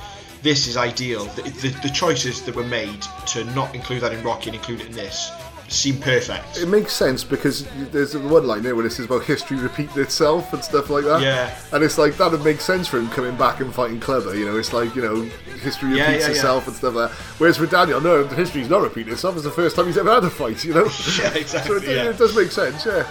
Often with these films that carry a huge nostalgia factor. I mean, I, I often say it on this podcast because we talk about so many films that are sort of so dear to me, but it is another one of these films that pretty much, I mean, if it's the first 10 minutes and, it, and it's on, I might not what's the end of it, but I can guarantee you, no matter what time of night it is, if I catch just, you know, if it's on and, and I just catch That the tournament, bit, yeah. And like you say, I'm watching it, watching it all. And do you know the best part is obviously like when this is all edited and put together, our good friend Sky Wingfield will probably put the song in now to just play a little clip it of it. You may well do, yeah, you may well Do you know the best part about the best around? If Sky hears it, he gets stuck in his head for about 48 hours. There are worse songs. There are worse songs. It's great. It's, it's just kind of you know it, it. We've got this real kind of you know Daniel is clearly completely out of his depth, completely out of his depth, and he really you know he, he gets he gets through the various different fights, and all the time we see the, the Cobra Kai. the first fight he has, I mean, he literally runs off the map three times, doesn't Yeah, he? yeah. You know, he's got. I mean, at at that moment, he's got no business being in that tournament, does he? He has no business being in that tournament at all. It's kind of surprising he makes it to the final, let's be honest. But then you say, you get so Miyagi sort of breaks him down and says, look, breathe, focus, you know what to do now. Yeah. And it's almost that sort of um, muscle memory reaction. I think the first fight he has, he, he's like, I don't know what to do. I don't know what to do. He's in panic. But when he settle, settles down, it's almost uh, you know to quote Bruce Lee, it's like flowing like water. You know, everything is he's countering without knowing he's doing it. You know, Yeah, yeah, definitely. So then we make it through to the semi-final, and um, obviously, um, he's beat one or two, know- he's beat one or two of the Cobra Kai, he? He's beat, and, and and for the first time, Kreese is thinking he's a threat here, and he obviously says to uh, he says to, to Bobby, doesn't he, put him out of commission. It always struck me as a strange thing because I thought the whole point was Johnny's picking on him. So obviously he wanted him to fight Johnny at some stage. Johnny wanted to fight him, so you'd have thought Kreese would have wanted him to get through. But no, I think it's more. But then it's ego, then, isn't it? It's, be, it's become it's become more than that now, isn't Yeah. It- At this point, Kreese is thinking, I'm not having this this, Someone this lit- shitty little kid. who's just walked in off the street taking on my guys, like yeah. Yeah, it's massive. So now it's a case of you know I'm, I'm not interested now. Cobra Kai are going to Johnny's going to win, but Cobra Kai are going to win. Cobra Kai are not losing to this person. Yeah, because I'm right thinking Johnny's a returning champion, isn't he? I think he's won last. He's a returning yeah, champion, yeah. You know, and, and again we see that thing with, with, with Bobby. You know, he doesn't. Again, the conscience pricks. He doesn't want to do it. We get one of, again, you know, another famous line that uh, you know, at any time if you say to someone, "What's he time to do, Rich?" Time out. Time out. What do your sensei? Turn. Kneel. It's Johnny, you're free, pop! Sweep the leg. You have a problem with that? No, Sensei. Eh? No mercy.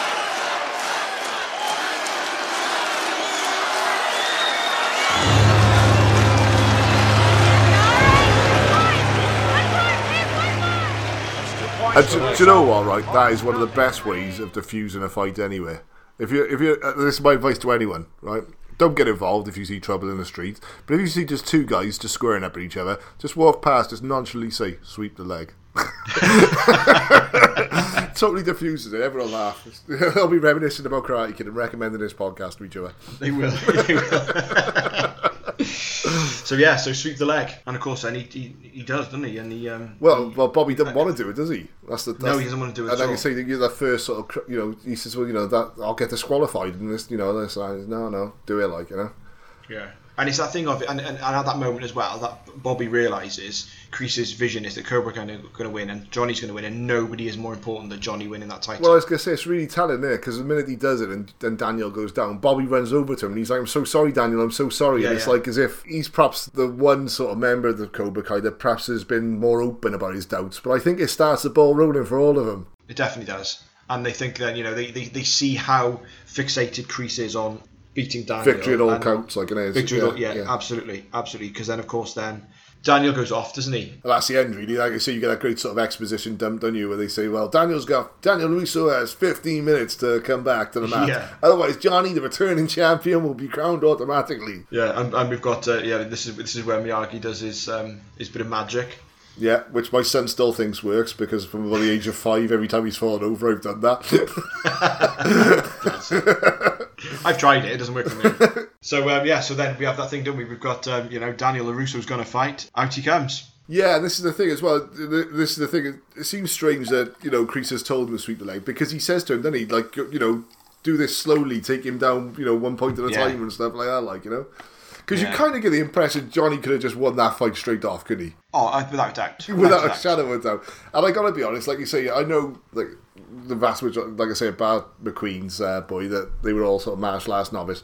Johnny Boy comes at a high school wrestling. Uh, Billy Zabka, that was Abra. That was, he had a high school wrestling sort of championships. That's right. And stuff like that. Yeah, yeah. And you can tell he's got that natural sort of athletic prowess about him. Mm. Some of the kicks that he so he actually looks as if he could, you know, be a serious sort of, not a serious martial artist, but someone who's done, you know, a good few years of martial arts.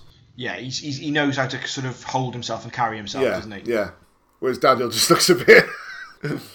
He, he, like I say, he has no business being in that tournament. There's one bit when he scores with a counter punch, and the camera it's like a real sort of quick cut as he scores with the counter punch, and I'm pretty sure he rolled his wrist as he did it. And I noticed that about sort of, must have been about ten years ago. And every time I watch it now, I'm like, "That's it, that's it." You see that bit, because yeah. he scores and he, he does a counter punch, and you just you just wince as he does it, and the camera cuts to the next scene. So I'm pretty sure he either sprained or fractured his wrist hitting, hitting Johnny at that time. Oh dear. Obviously we have the the announcement of Sunday. But, but we've got Miyagi Do. Do you remember we've got that Miyagi Do, haven't we? Where where the announcer was calling it Miyagi Do, and Yes, whereas yeah. Daniel had called him Miyagi a couple of times and he corrected him, now he's you know it's kind of that. It's just that little sort of nod, isn't it? The Yeah. recognition, you know, he's, he's it is, you know, we're not making the mistake. It's Miyagi Do. Yeah, it's his, then, it's his you know, sensei now, isn't it? It means it means doing something to him now. Yeah, absolutely. They go point for point, don't they? And uh, but as you say, I think um, Daniel's definitely got a bit of luck on his side there, to be honest. Well, I was going to say that's, and then they say you get he manages the bloody Johnny's nose, and again we get the sort of sweep the leg thing again, don't we? And it's like, Yeah, we do, yeah. Sensei, I'll be disqualified. No, you won't. They'll just take a point off you. Don't worry about it. You know, finish Yeah. finish him at all counts now. No mercy. Do you have a problem? Yeah, and it's that real sort of.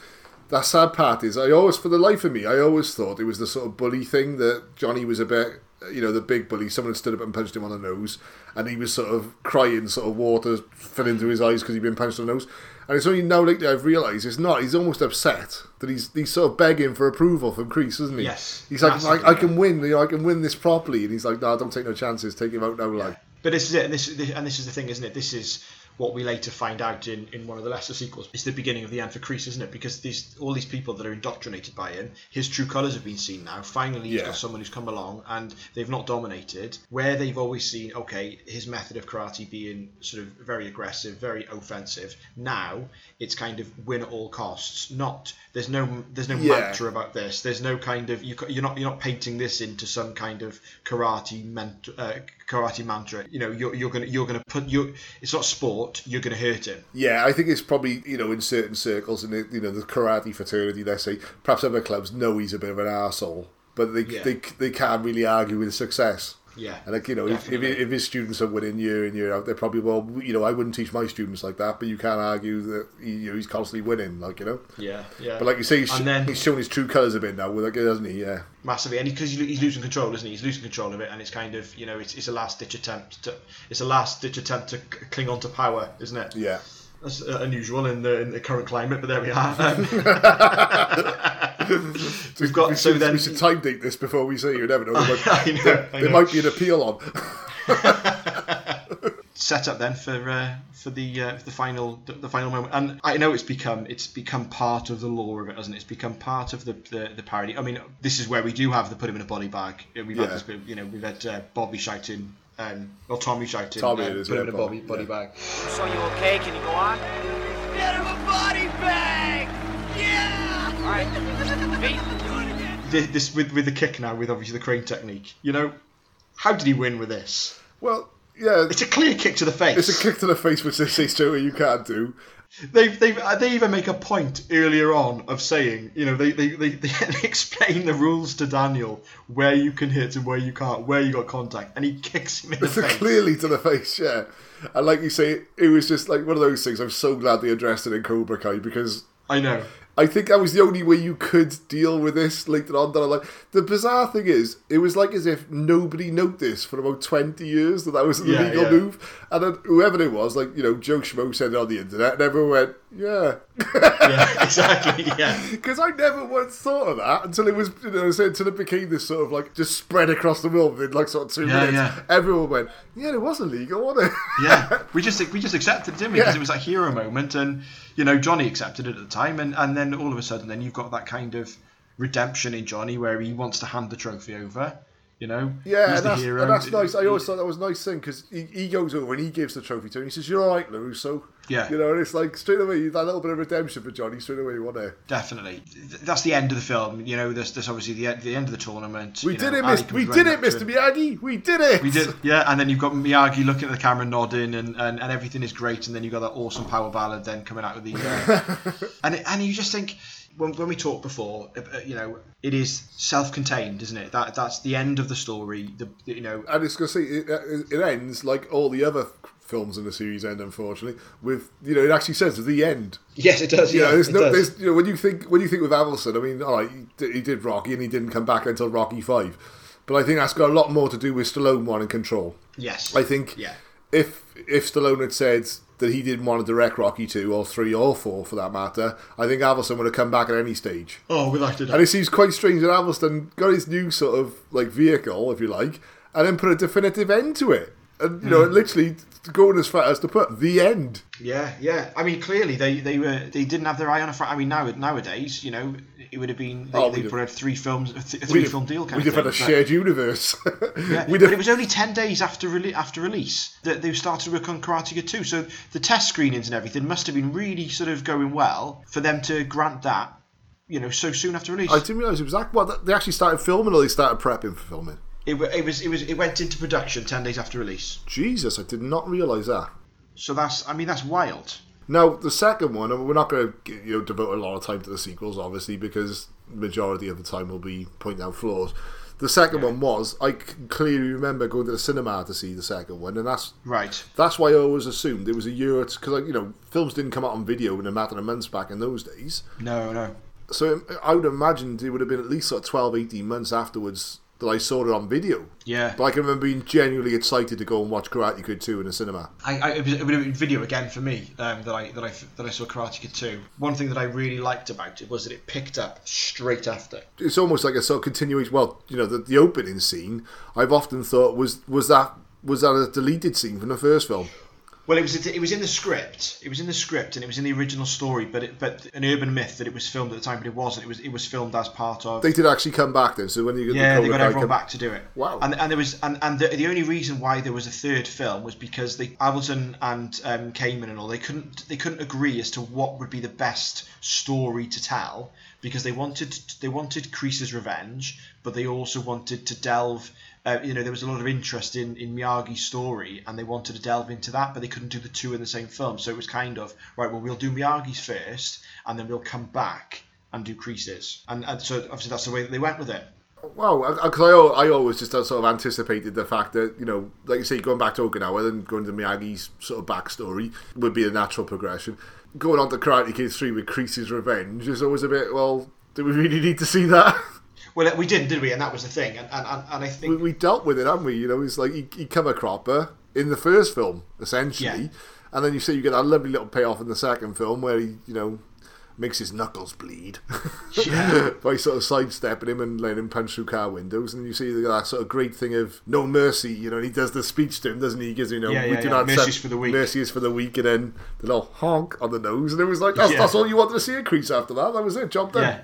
Yeah. He's ridiculed him. He's completely ridiculed him, and that, and that would be the end of him. Wouldn't it? That would be the end of it. The sequel was almost inevitable, wasn't it? Obviously, it was. It was kind of like that. And, and Karate Kid Part Two, there, it, the de- it definitely has some merit. There's definitely some. There's definitely some elements. You know, it, it obviously it, it's kind of following the same pattern. It I, th- I was going to say, I think if you look at the law of sort of diminishing returns, then the, these films are a clear indication of each film, each preceding film dropping down a mark, if you like, isn't Yeah, it? Yeah, without a doubt. You know, if, if, if Karate Kid wasn't the ending, then Karate Kid Part 2 should have Was- been the ending. and again, ends with the end.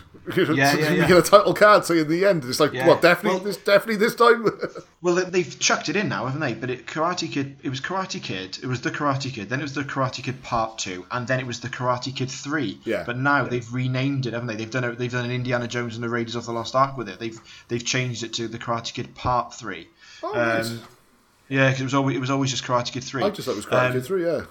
It was around uh, around the time I, I must have had the video of Karate Kid Two because I remember we had I remember having the action figures. I can remember having a, a, a Daniel and a Miyagi action figure, and The, the Hornby ones, weren't they? For some reason, Hornby used to make figures. was it Hornby? Was it? Yeah, I'm pretty sure it was Um, Hornby. Yeah, I can remember. I I was I say when I'm what am I about three four years older than you, aren't I? Yeah. Yeah. So I think by that stage I'd sort of gone past the toy stage, but I can remember seeing them advertised. You know. Yeah, well, it was that they, they had the, the spring-loaded arms. So they came down with the karate chop and broke the kind of the ice. That's 'Cause I- that's how I remember it's associated with Karate Kid 2 because you had a block of wood, but you also had the block of the block of ice. Because obviously there's the scene in Karate Kid 2 when he's in the club and he puts his he puts it through ten pieces of ice, doesn't he? I think. Mi- Miyagi bets on. Yeah, it. I was gonna say because they use the sort of breathing technique, don't they, to focus, and that comes back in the sort of Cobra Kai as well. They, they, they sort of they use that move again. But Karate mm. Kid 2 for me, like you say, yeah, it's, it's an interesting idea. For some reason, it like you say, the opening scene where you've just got like, well, you know, Ali's just run off with a football player now. Yeah. Well, it's almost the reverse Back to the Future, isn't it? Yes, yeah. Elisabeth Shue got the benefit of the, the sequel in Back to the Yeah, Future, yeah. but with this one, she just gets shit on, doesn't she? Well, she chose not to go back. Oh, 'cause she was studying in Harvard, yeah, so she chose not to go back. And of course, then it opens up. Well, I was going to say, I. I always just assumed they had to get rid of the Ali character just because they had to give Daniel a new love interest when he went to Okinawa. yeah, exactly. So e- Um, either way, their relationship was doomed, and Karate Kid one was actually a complete waste of time, regardless of which way you look at it. it should never have happened. It, it, it was never meant to be. You know, I don't. I don't. I mean, we the episode's about Karate Kid, isn't it? We don't. You know, I, I think you know acknowledgement is enough that the Karate Yeah. Kid two and then the Karate Kid three exists. I mean, by the time we Karate Kid two, I can say there's some there's some there are some nice elements. It's it, They sort of jumped the shark a little bit with. I mean, I like the fact that when he has the fight at the end, he goes to do the crane kick, and the kid just sort of brushes him aside and punches him in the mouth. yeah. because you know, like you say, in the street, that's not going to work, is it? But No. they sort of like they shit the bed a little bit with the sort of drum technique. I never The drum, yeah. you know, it looks cool. The all the gang, you know, all the crowd stand there and sort of beat the drums. I'm only glad they all brought their drums, to be honest. Well, yeah, because it's quite lucky. It's quite lucky that they all had their drums. But It was, the yeah. actual move itself. I mean, the sort of formula with any sort of fight film, if it's like a sort of like a kung fu or a martial arts film, it's usually some sort of patented move that no one else knows, isn't it? Yeah, You know, yeah. and like you say, if you go down the road with like, the Rocky fights, you know, like you know, the first one is his sort of strength and guile, isn't it? The second Yeah. one is he switches back to orthodox from southpaw. You know, the third Yeah. the third one is he learns to dance. So you know, on his on his toes like Creed, you know, and, and so on. The, Mm. the fourth one, I don't know what the point was, but I'm going to stop now. But that's the thing. It always has to have a little payoff. That there's always something with that Yeah. type of film where someone's shown a technique or a move that no one else knows, and right at the last minute you pull it out of the bag and you win the fight with that. But there's something in the the execution of it. I still don't understand what it is. It seems to be you block from side to side, but at the end he sort of just like wails like King Kong, hitting him with the inside of his forearms, and this guy just stands in and bounces his head from side to side. Yeah, but then even then, the, the, the way that it's shot, it's it's kind of like they're trying to show as little of Daniel as possible to make it seem as though you know the violence is happening almost off camera. Well, I think they were stuck in that very sort of hard sort of situation where they were making a sort of like a PG or a family film, if you like, but they wanted to also sort of put in the factor that there was more danger. I mean, even Miyagi says Yeah. to him before he goes on that little island, and you know the little island in the centre of the town. This, Mm. this isn't a tournament. No, you know you're fighting for your life. You know type Yeah, thing. yeah. yeah. Good mentor. exactly. They all seem to accept that without much argument, don't they? You know, literally before they go, Miyagi's on the phone to his mum saying, "Oh, it's all right. You stay there with Uncle Louie. I'll look after him." you know, next thing you know, the, the guy's making him into a fucking kebab with a spear in the middle of Okinawa, but that doesn't matter. well, you know, if you're sure, Daniel, go and have a fight on my behalf. Go on. Do you remember that tournament you won? Payback, bitch. Remember that crane kick I showed you? it ain't gonna work.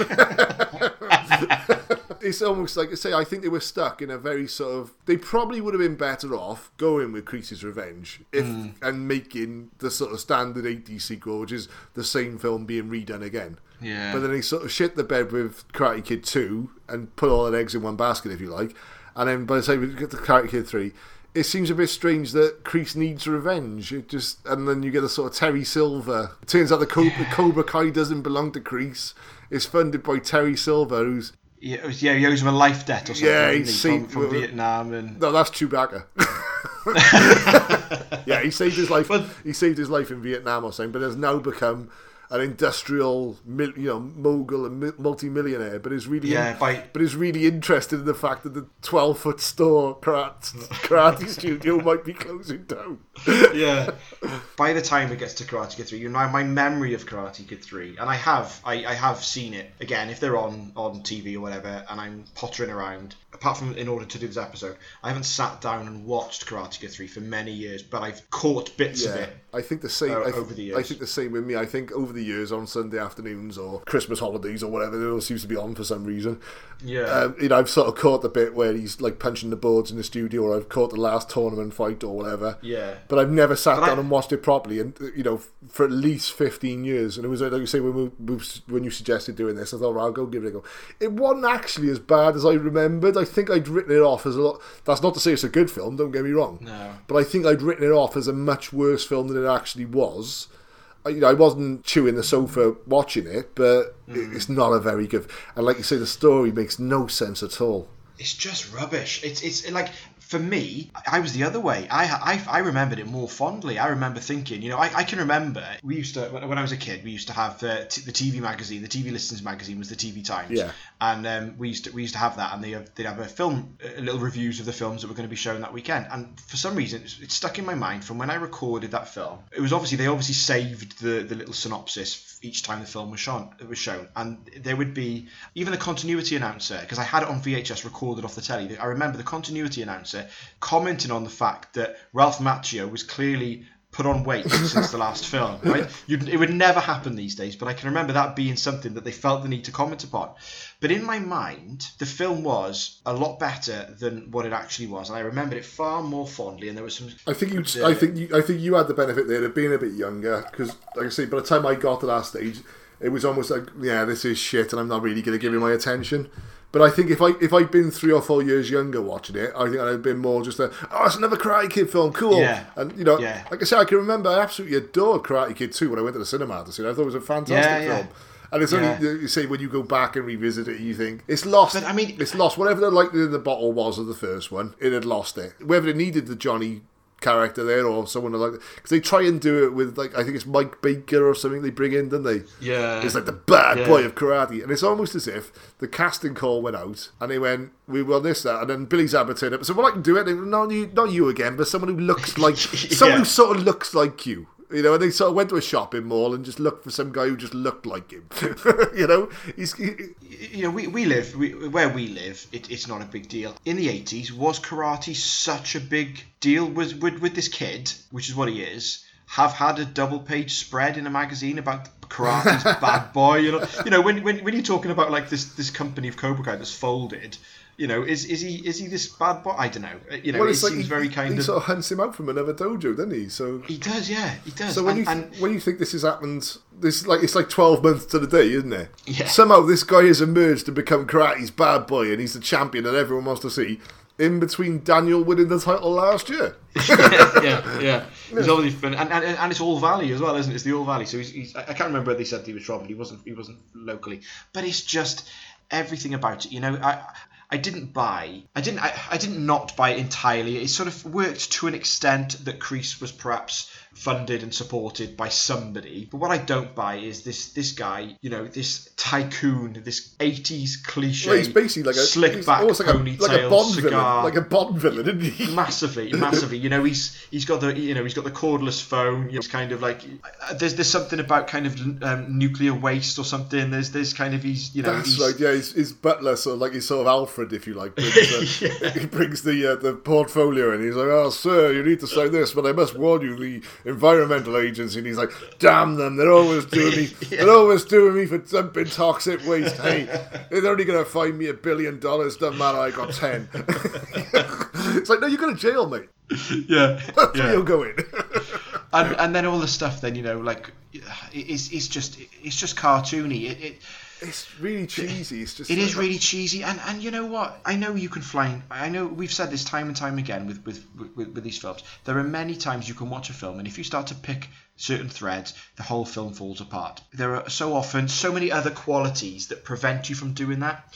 With this film, and I'm not saying, and I'm not saying for one second that the Karate Kid is the Empire Strikes Back, but when you're looking at in comparison, this is a TV movie. This this this for me feels like it's Agents of Shield. It's that kind of thing of like there's no way that Daniel LaRusso and Miyagi were going to be in the TV series. But what we're going to do, we're going to start off a series, and this will be the pilot. Yeah, and almost, almost like a sort of when he did that sort of Highlander spin-off. Yeah, yeah, Which yeah. ironically was better than any of the Highlander sequels. I will say. yeah. I shouldn't really speak ill of the Highlander TV series. Yeah. In comparison to the Highlander films, bar the first Yeah. one, the original, it's, it's right up there. But uh, yeah, like you say, I don't know if you're talking about that being a TV movie. I mean, Christ, we're going to move on to the next one now, aren't we? Oh dear God! Once, I, I've seen this once. I've no desire to ever watch it again. The next Karate Kid. I will lay my cards on the table. I don't think I'd ever seen the next Karate Kid in its entirety. I could, I don't even think I was aware that the film had been made. I think it was li- literally on TV before I knew it existed. Yeah. And I can remember watching one bit where she had a, an eagle or something, and I can also remember a bit where she was dancing with some monks. Uh, it was, obviously, it was Hilary, Hilary Swank, wasn't it? Yeah. The other day, I was working on something else. I will be completely honest, so I will lay my cards on the table completely. I thought I don't want to watch the next Karate Kid, but I can't comment on a film that I've possibly seen about thirty minutes of, broken up into like two minute segments over the last twenty years or whatever it's been. Yeah. So I thought, right, I'll just put it on in the background. And for the first five minutes, I did actually give it my full attention. And I will com- com- completely state now, it's the worst film ever made. And I know people are going to try and trump me with that. I'll tell you know, well, that's the wrong word to use nowadays. It? is it's absolutely terrible. One thing I did notice was, like, as much as I say they try and sort of do the, the sort of Johnny clone in the uh, the third one, they have Mike. I didn't know Michael Ironsides in this film. Is he? Yeah, and he's like the Kreese character. I don't. It's- I, I, it's so. Right, let me It's all gone from my memory. basically Miyagi is going to uh, some military service type thing because he's going to get given a medal. He meets the widow of his old army buddy. It turns out that his, his old army buddy was in fact the first person that Miyagi taught karate to. It wasn't Right. Daniel-san. She's now living with a very young Hilary Swank. Yeah. Uh, who's her granddaughter. She lost both her parents in a car crash, and she's like the typical angry teenager. She's she's like, oh, I can't cope with her and stuff like that. So the next morning, Hilary Swank wakes up, and the the mum's the, the sorry the grandmother's left her a note saying, "I'm going away for a week or a couple of weeks. Mister Miyagi will look after you. Remember that guy, the Japanese guy, guy you met last night and didn't really speak to over dinner? He's going to look after you for the next couple of weeks." We, But we, that- we, we, we've checked his background. He is safe. he, he's got form for threatening putting kids in perilous situations in his homeland, but other than that, he's all right. so basically, he, uh, they have a couple of run-ins, and of course, it's a bit more awkward now because you know he sees her in a bra at one stage, he doesn't knock on the door and stuff, and it's, it's all hijinks. and it's the odd couple all over again. She's going to some sort of university or college, and it's bizarre because there's like some gang of kids there who are supposed to be on the football team, but all look at least 37, Right. who are being sort of trained by uh, Michael Ironside. I don't know what the purpose of them being, you know, in a, a sort of security setting is about, but they are. The one of them, the sort of lead member of this gang of, like, I suppose the, the Cobra Kai wannabes, keeps coming up to her and sort of hitting on her. But his chat up line is he wants to take her down the docks. All right. And he's like, The he's old like, yeah, he's like, he's like, come on, baby, you know you want to come to the docks with me, and that's that seems to be the thing. And then like every now and then, she, every now and then, she like punches him in the mouth and runs away, and he's like, I'll get you down the docks one of these days. So I don't know what the implication is that perhaps he's going to be pimping her out or something. I don't, I don't really. Don't really understand that, but then yeah, she has an argument with Miyagi. She runs out into the streets because you know that's what teenagers do, and a car almost runs her over, and she jumps up in the air. And it's, it's like some sort of karate move that she did that her grandfather taught her. Miyagi starts teaching her about that. She's got some sort of kestrel or or, or an eagle of some sort. I, by this, I was working on something else for the site. She, I've gotta be cle- honest. she was a fan of Kes, is what you're saying. Yeah, um, she's keeping that on the roof. She goes back to feed it, and one of the guys has hurt the bird or something. I don't fucking. By this stage, mate, I gotta be honest. I just switched off. It was just terrible. I did, I did, I did get to the end, but I, I was working on something, but I was only doing like a rough thing, and then I thought I'll watch this sort of semi giving my attention. Once we got past the I want to take you down the docks part, I realised we were never going to find out what was happening down the docks. I'll be honest with you, my interest had waned. But she has some sort of love interest as well. And again, he, he looks at least, I don't know, he's probably mid 40s.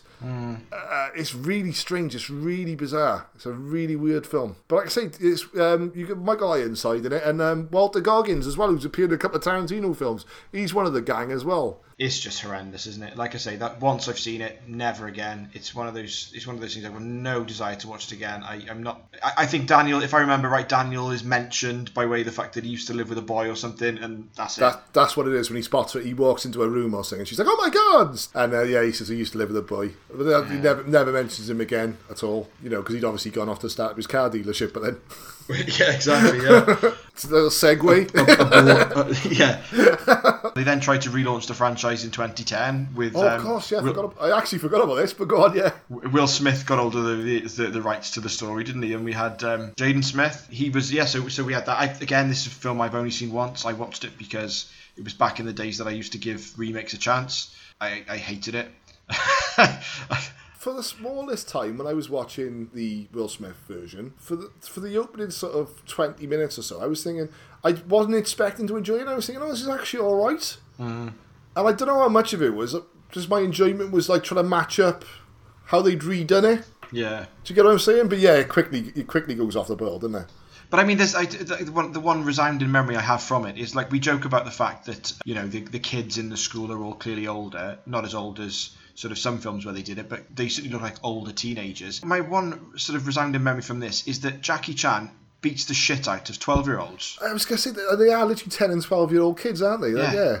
Which, like I say, if you wanted to go in that different direction, it, listen, when you've got a film like Karate Kid, I suppose there's one or two ways you can do it. You can either do a shot for shot remake, or you can sort of grab onto the essence of it and try and do mm. your own thing. That works, but then don't, like you say, don't have Miyagi. And the thing is, when we were watching Mr. Miyagi do it, none of us knew. We've all seen Jackie Chan, you know, in, in various roles. We know he can fuck you up, you know. Yeah, yeah, yeah, yeah. and he's like you say, beating up kids. It's really Yeah. strange. yeah, it is bizarre. But he does the Jackie Chan bit where you where you find that I, I did because we didn't mention with Pat Morita that um, he got nominated for an Oscar, didn't he, for best supporting actor? He did, actor? yeah, he did. Just on, and that's, just just on the back of I think it was basically on the back of that one scene, wasn't it?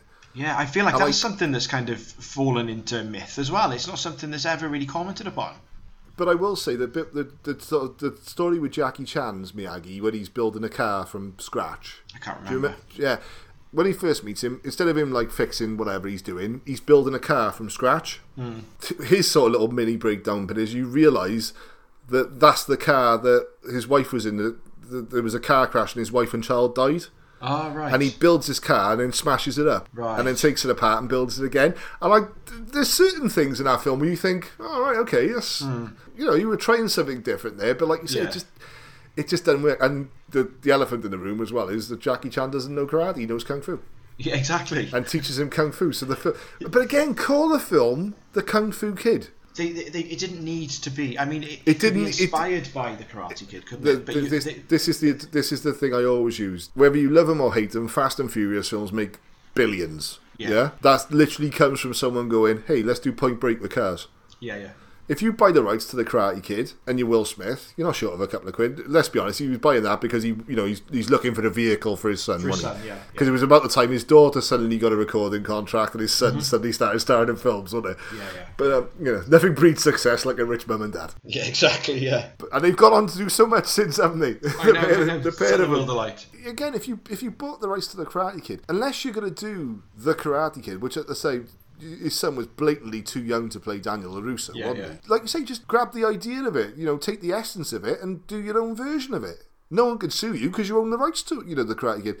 You're almost setting yourself up for, well, as with most remakes, let's be honest, with most remakes, you're setting yourself up for a fall, aren't you? Because Yeah, these days you are, and I don't know whether or not you know when when films were being remade in the eighties, and you know we're, we're talking about huge technological leaps and all this sort of stuff. I don't know whether or not fandom being what it is now, there's there's so much more ownership um, that that fans feel that they have over properties, and I think that you know with the internet age and, and, and with social media and everything like that, people's opinions are so much more uh, sort of available and, and, and all sort of stuff. this is the thing. From the 80s onwards like you say people have more ownership over films. Because if you grew up in the 60s or 70s and you liked star wars you liked jaws you went to the cinema to watch it. Yeah, 12 months later it got re-released you went to watch it again because you loved it yeah. possibly I think with the Star Wars films they, they sort of came out like you know for a third year running and you went to watch them again but like you say we grew up in a generation where you were lucky enough to have a video shop near you you go and rent it 15 times a year Yeah, yeah. and at Christmas you asked for the copy of the, the VHS didn't you Yeah. and then you take you know or you recorded it off the TV or whatever like you say I mean the amount I mean I, I can remember as a teenager my the wall of my bedroom was basically just like movies I taped off TV you know Yeah, same here, same here. but like you say, it was the type of thing you were watching it. I don't know, like three times a week. You know, you had certain films you fell in love with for a couple of months, and perhaps you move on to another film, but then you come back to the Karate Kid or Yeah, yeah. whatever it was. So you had ownership over that film, didn't you? Yeah.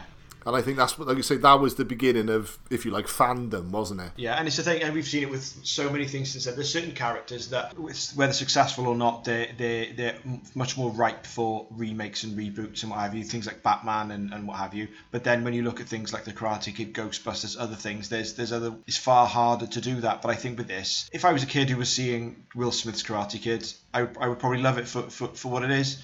But Um, then the flip side of that coin is like, with, like I say, with my boy now he's like fourteen, but like, I think I think he saw the Karate Kid when he was about sort of ten, but like you know by default because Dad had it on, you know. Yeah, yeah. Type thing, and then when Cobra Kai came out, it sort of inspired his interest again. And obviously, when I knew this was coming up, he'd never seen any of the other films.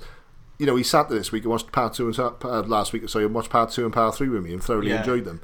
But Yeah. when we watched the first one, he actually said about ninety percent through the film, just before the tournament started, he went, "Fair play, this is a really good film, this isn't Yeah. it?" You know, and it, you know his his thing of you know it's an old film to him. Yeah, For- yeah. For, me, and you know, for me and you, we're watching it with like sort of like you know nostalgia. linked to it. Nostalgia. For him, he's watching a film. It's, it's the equivalent of us watching an old sort of black and white movie when we were kids.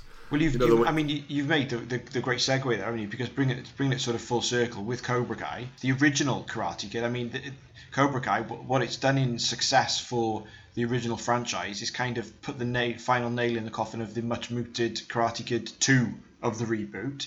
Yeah. Because now we've got, you know, with the with the with the series, you know, there was.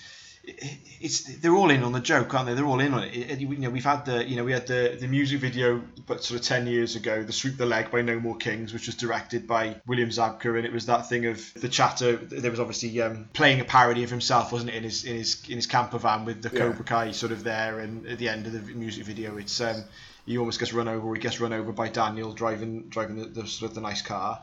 So they've kind of like they've. I'm I'm sure every couple of years, Ralph Macchio was approached with we're going to a sequel or we're going to do a TV series and the other. Yeah, it seems quite strange because like Ralph Macchio's not had like a really a sort of sterling career, uh, you know, after the Karate Kid franchise. No, not I mean, at all.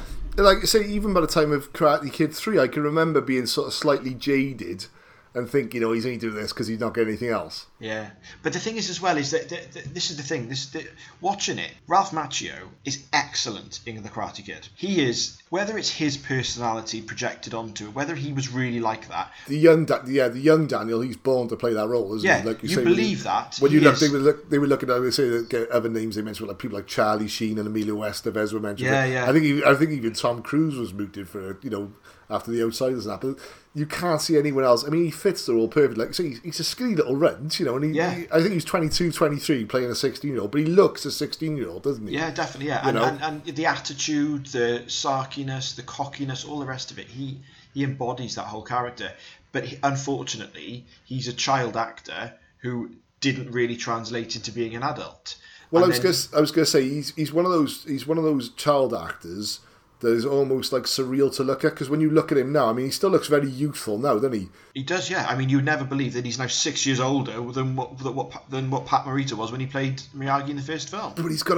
Let's see some of our international listeners might not get this reference. He's got almost that sort of Cliff Richard sort of quality to him. Yes, yes, yeah, When you look at him, Pan. when you look at him, yeah, but when you look at him, you think, God, you look good for your age, and then when you stop and look at him, you think. You've had a lot of work done there. And it seems like there's a, the crow's feet are a little bit covered up too heavily with the makeup and stuff, you know.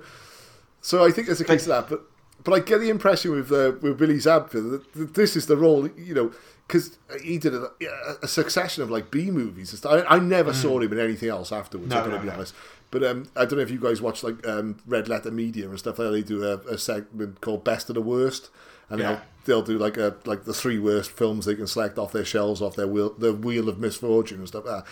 And there's quite a few of them. Billy Zabka, you know, they're they're, they're Yeah. literally the worst B movies you can see, and they rate you know the best of the worst, obviously as the name says. Hmm. And Billy Zabka pops up in a few of them, you know, Yeah, quite a bet, few. of yeah. them. And in the- nineties, he was doing like loads, but I suppose he didn't even have the sort of sequels to cling on to because you know, no, you'd have thought you'd have got to come back in three, like you know. But um, I know that's that's kind of like they, they clearly just kind of washed their hands of him. But I mean, not to dwell too much going back to that, but three was kind of three was the final nail in the coffin, wasn't it? It was a very unhappy set. John Avildsen has since said, or uh, you know, sadly passed away now, but he, he was vocal about it quite quite sort of openly afterwards. It was there was you know it was a it was a cash grab. It was there was no bridge, a bridge too far, really. One day was there was like, no know, artistic merit in that film at all, and Ralph Macchio was not happy on set. There was lots of changes, and again, something that, that I'd only realised in watching it on this occasion and reading up about it. In in my memory, the girl who who works in the uh, pottery shop that was his girlfriend, but actually, it's not his girlfriend. Oh right, Yeah, they weren't they weren't romantic, and the reason for that was because the actress was 16. Oh, I thought, he meant she, I, th- I thought you meant she was his girlfriend in real life. Then. Oh no, yeah. no no no no! In the in the in the film, I always took Yeah. it that she was kind of like No, oh, no, you know, she she says to him, doesn't she? They, she well, she's quite openly flirty with him after, uh, to begin with. yeah And then when they go out on a date, as he goes to pick it up, she goes, oh, I got a confession to make. I got a boyfriend back. Yeah. She's stay, with her aunt. Let, us just be friends. Well, that and was that, and that, that was why, was there? Well, Ralph Macchio asked for that because he wasn't comfortable with the fact that she was just she just turned 16 and he was nearly 28. Probably, probably the only decent man in Hollywood. Well, that's it. I know, I know. But it was kind of that thing, and and she's sort of you know it's quite you know it's well documented that he was very unhappy on set. He was just very miserable, and, and that's Well, why I- I it kind of took when another. you, when you get to that stage and like you, like you say, you, you know, you're, you're still playing the same role. You're still playing Mm. like, and like I say, by the time you get to 28, he's probably thinking, look, you know, you know, I want to, I want to see what you know Francis Ford Coppola's doing, or whatever, you know, yeah. you know, I, I want to be in the new, I want to be in the new Michael Mann film or whatever. Mm. And it's like, well, you can do Karate Kid three if you want. you But then go- go- what I was you can, say you was can imagine him turning it down for like the first 18 months, and his agent just phoning him up. He's like, "No, Jerry, I'm not doing it." and then, literally, as as his, as his Porsche was getting sort of towed down the driveway, Yeah. he was like, So is it "Give me some of that sweet, give me some of that sweet, sweet, sweet threequel money." But do you remember? You remember when of our sort of our film eighty nine sort of chat groups that we have and everything like that. You and I were really kind of on board for Cobra Kai from the moment it was sort of announced. Really Yeah. quite guardedly, quite sort of like as in because I think it was first pitched as, a, as like a comedy, wasn't it? And we were a bit sort of well, I'm interested to see what they do, but I hope they, I- hope it's not an obvious comedy. I hope I was going to say the original synopsis I read of it was it was literally just Johnny Lawrence, and I thought, you know, this could work for maybe one season or maybe you know maybe Hmm. one or two episodes. And I got to be honest, when I first watched the first, because I instantly did a rev- the first two episodes came on YouTube Red, didn't they? Yeah, Or YouTube, whatever it's called now. It's not called YouTube Red anymore because that's premium now, isn't it? Yeah, because YouTube Red sounds a bit dodgy, doesn't it? Yeah. but um, you know, sort of instantly, I was like, I'm going to do a review of this. You know, I Yeah. this is this is much better than I thought it was going to be, and it's quite strange. It sort of dipped a little bit in the middle of the first season. And there were certain elements of it that didn't work for me, but it's quite strange that it's almost like a sort of nostalgia-driven program that's very, sort of, like you say, very self-aware, openly sort of mocks itself a little bit. You know, when you know Miguel's there, sort of cleaning the window, and he says, "Oh, any particular way you want me to clean this?" And Johnny's Yeah. like, "Nah, nah, whatever." You know, type thing. It's it's very. It knows exactly what it's doing. it, it's quite strange in a way that it works on sort of both levels. That I think you and I could watch it and enjoy it for the sort of nostalgia value and the sort of ongoing story. You know, like I say, it was like a sort of internet meme one then about Daniel was really the bad guy. Yeah. And they could have played it that way. And for the first couple of episodes, they actually did play it that way. Yeah, they did, But then as yeah. time went on, it was almost like, God, these two are just like, it's just bad timing. It's just bad luck between the two Yeah, of them. yeah, yeah. Well, You the, know, the like, thing was, the I, I, the, the minute they come to any resolution, something had come up, like one of their kids would do something, Yeah. and they'd be back at each other's throats. Because there's one episode where they go out for a beer in the end, and they're like, They do, yeah, yeah. They're like back to being friends, or not back to being friends, they're like friends all of a sudden, aren't they? But do you remember when they go back to the apartment, don't they? They go down to to the apartment and they're sort of leaning over, looking in the pool. Yes. And and it's kind of that thing. It's like you know, you're you're as an adult, you're watching now. You're watching like you, you, we were kids when we were watching them as kids, and now we're adults watching them as adults. And you've got your mature head through, you know, you and you're thinking to yourself. You just want them to clear the air, and, and you know oh, it would be the end of the series. It would be you know there's no there's no interest in, in them being best mates kind of thing. But you do Well, I, th- I think that's the way it's heading now, because like you say, like even towards the end, when I mean the, the end, the sort of cliffhanger ended to the series one one, there was Kreese turning up. Yeah, yeah. And you were like, oh god, it's not going to kick off now. And it's like, no, he sort of like they took their time with it a little bit. But like that's what I'm saying. I think we enjoy it for that fact because any time that anything gets spun off, let's be honest, we've had to suffer three Star Wars films in the last few years. Anytime that something gets spun off and there's like a new version of it and the, the, the, the, the further adventures of, if you like, it just spoils it, doesn't it? yeah, it does. Yeah, I think with this, because we only really have the first film to cling to, if you like, instantly it goes up a point because it's better than the sequels. yes, And like I say, that the strange part is that you and I can watch and enjoy it, but our kids can watch it for a completely different reason. Like my son's absolutely nuts on it. When he was on YouTube, I, I said to him though, yeah, because he'd already seen Karate Kid. Do you want to watch it? He didn't want to know.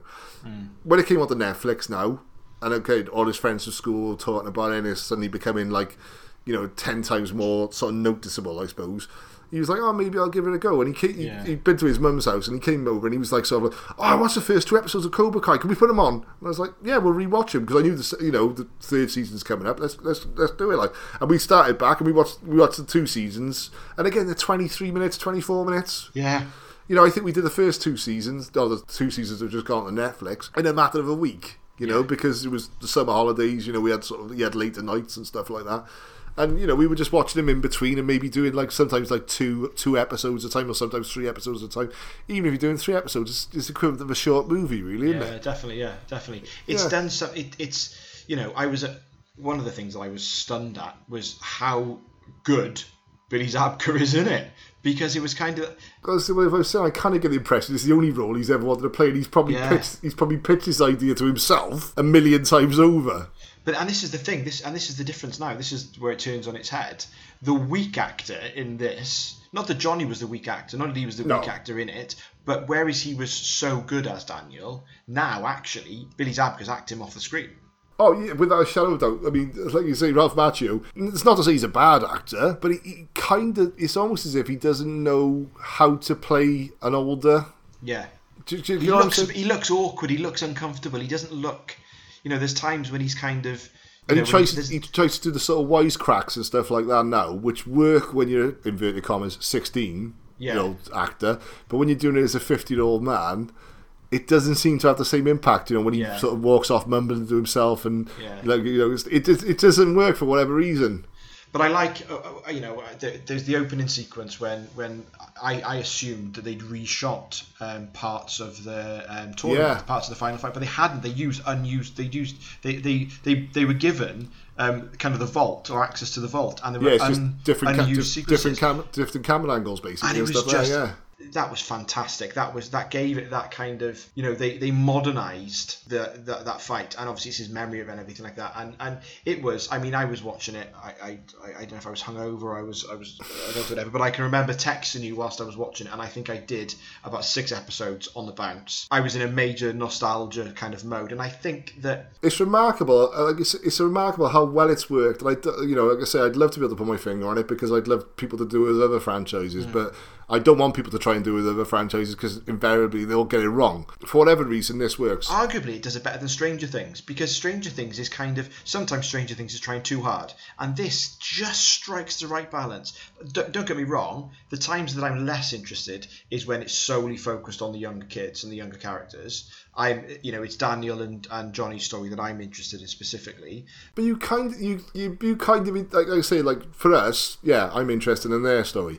For Zach, he's interested in uh, Robbie and Yeah. uh, Miguel's story, you know. But I kind of don't mind the, the kid bits No, either. no, no, no, not at all. It doesn't. It doesn't. It's not. It's never going to stop me from watching it. And it isn't. You know, it's just the the lesser of it for me. Yeah, and it's almost like I wanted to get more cheesy. It's like when Kreese turned up. Yeah. it was like, brilliant, I'm into that. You know, and then there's talk now that you know that uh, they're going to try and get Elisabeth Shue back. I mean, here's the sort of cliffhanger. Of this, oh, spoilers. apparently she's confirmed. Yeah, spoilers. Apparently she's confirmed. But you know what? I, I there, there was that moment. There was that kind of air punch when Kreese came back, and then Yeah. there was. I remember us having a conversation saying, oh, Is this really going to work? this, this, you know, because he comes back in and clearly the money that, that what's his name Silver gave him, he spent on plastic surgery because he had plenty of work done in that, inter- that intervening time, and he just and I just thought, oh, do you know what? I really don't. It, it, it was a nice, you know, maybe it's best left to to kind of fantasy rather than happening. But actually, it was really good. Yeah, I was going to say, I think they can get away with at least. I mean, uh, they've Netflix have already signed him up for two more seasons. haven't they? yeah. I think if they bring Ali back, there's an interesting dynamic there. The one internet rumor I read, which I was like, my god, that doesn't work, but yeah, in the thing of cheesiness it does, is that Miguel is Terry Silver's son. Oh, okay. because the actor I can't remember his name now has expressed an interest in coming Yes, back. yes, yes. And there's one scene where Miguel's mother says, "I met him. He was a very rich and powerful man, but he That's turned to be a he turned to be a very bad man." Yeah. And I was, well, that might not work, but yeah, it kind of does, you know, and stuff like that. You know, There's this element of soap opera, isn't there? There's there's this kind of knowing soap opera. You're in. It, it's kind of you know. It's not trying to be realistic. I can remember I said to my son, I said it's a bit, you know, that sometimes it gets a bit nine hundred two one zero, and he didn't have a clue what I was on Yeah. about. But by all accounts, there's something called Riverdale, which is quite like Oh, that the kids are watching, is it? that the kids are watching. Yeah, you know, I would imagine that with a third season because they've already confirmed that season three's gonna have an episode in Okinawa, isn't it? Yeah. I would imagine it's gotta be now. Johnny and Daniel at some point have got to join up and fight against Kreese. I would they? imagine so. I would imagine so. But you've still got, you've still got the thing of Miguel's injured, and Yeah. obviously, you know, there's a you know nice little twist having Johnny's son, you know, training with with with Daniel Yeah, and yeah. stuff like that. Yeah, it's cheesy, it's corny, it's crass, and I absolutely love it. There we are. I do, and, and I think, and, and and this is the thing. This what it's done, and what I, what I hope that it will continue to do, it's got the potential to validate the good bits of the sequels. So yeah, because it's very sort of aware of the fact that I'm very aware of the fact that whoever is behind this loves those films, Yeah. knows those films inside out. I mean, I know I could be a bit of a bore with the Rocky films sometimes, and I'll be, oh, you know, but you know this, and I'll remember something totally inconsequential. There was one great scene when Johnny's trying to get Cobra Kai back reinstated. And they say both John Kreese and Terry Silver have been banned for life. And as soon as they say Terry Silver, he goes, "Who's that?" yeah, And of course, Johnny wouldn't know. Wouldn't. Because by the time Karate Kid 3 rolls round, he's long gone. Yeah. Yeah, and it's like just little things like that all the way through that I've noticed. I'm like, oh, yeah, that really works. Like, that really works. I think there's a lot of love and a lot of heart gone into it. and I, I, you know, and whilst they continue to make them, you know, I, I, I continue to watch, and I think, as I say, it's, it's, I'd be, I'd be intrigued to see, knowing how well they've handled what they've handled so far. I'd like to see Terry Silver because I'd like to see that, that kind of validation because it would, it would, you know, okay, it's a cheesy, shitty film from the '80s, Karate Kid Three, but actually he becomes a, a decent, you know, they, they do him, they do, they do him well in. Cobra Kai season four or whatever, you know, it's kind of like I like the right, idea of that. I like the idea of that. I mean, I'd, I'd even go as far as I'll accept one episode if they bring Hilary Swank back. just to tie it all together. Just to tie just it all together. yeah, just one episode. They go and visit her in Washington or wherever they were. She's done at docks. yes, she is waiting, just waiting. so there we go. So I think we've pretty much done, and we, we've we've obviously we've we've not mentioned the animated series, but I don't even think that was shown in the UK. It was 13 episodes. I, I Literally, I tried to look it up on YouTube the other day just because you'd mentioned there was an animated series. I can't actually remember. I don't I don't think it was um, shown over here. I don't think it was shown over Yeah. here. I think it was very short lived, wasn't it? I mean, we used to get yeah, we used to get little glimpses of things like the sort of Bill and Ted cartoon and stuff like that, didn't we? Yeah. I think they were perhaps repeated in syndication a lot more in America than we, than we got them. So it might have possibly have aired in the UK and perhaps we just missed it. Yeah, may well do. May well do. So okay, what are your what are your final thoughts then about um, about the Karate Kid? It's the little film that could, and it's come back and redeemed itself in ways that I didn't think were possible. You know, if you're new to the Karate Kid franchise, go and watch episode one, uh, skip the rest, and straight on the Netflix and watch Cobra Kai. Yeah, I totally agree with that. I think it's, as I said before, I think it's something that perhaps would be poo-pooed before, and I think that kind of it was one of those films that was kind of resigned to uh, nostalgia, cheesy '80s film, Rocky, Rocky for kids. But actually, there's there's a lot of heart. It's a very very well made film. Um, the the score is, is lovely. The the performances are, are most of the performances are spot on. There's the odd bit here and there, but but you know the main characters they do nail it, and I think that it's uh, certainly the the introduction of Cobra Kai manages to highlight all what's good about it and, and add more value to it, sort of uh, not just uh, relying upon the uh, nostalgia factor. Yeah. So uh, you know, as you said, definitely seek it out if uh, if you're a Cobra Kai fan and you haven't watched The Karate Kid, then what are you doing? well, you could, well, I suppose you could enjoy it just for the sake of Cobra Kai. But yeah, you know, if you haven't seen it, I think it's on Netflix at the moment It is, in the yeah. UK, definitely. Yeah. So obviously, I had the, the Platinum Collector's Edition disc I watched, so it was fine. Absolutely. Yeah. so are we going to score it? Uh, no, because I don't think it'd be fair to score it. Because I think if we scored it, I would probably have to go in the sort of lower end. Yes, I know. films like this, if I was to score this film a six or a seven, realistically, I'd say that's probably about right. But as enjoyment value and entertainment value and definitely nostalgia value, they go up a lot higher than that. So I don't think it's. I don't think we need to score it really. No, I agree with that. That's exactly where I was sitting. So I'm glad you said that. Right. Okay. So I think that's us. That's us done. So to everyone who's sort of, sort of listening, we- you know, once again, we just want to express our our thanks from um, from uh, on behalf of ourselves and the entire Film 89 crew. You know, we continue to enjoy doing what we're doing, and and we continue to get awesome feedback, awesome comments. Please, if you've enjoyed the episode, please leave us a positive review on on, on Apple or whichever is your platform of choice for downloading the podcast. Please subscribe. Please tell your friends anyone who sort of likes film, there's such a wide range of films covered on the site and also on the podcast itself. Yeah, you won't struggle to find something which meets your needs. Uh, we've got some lovely sort of episodes coming up, which uh, keep your eye on social media for some announcements regarding episodes coming up. We hope that 2020 gets better for you. Um, we need to pass our special thanks particularly to um, Kevin M. Wilson.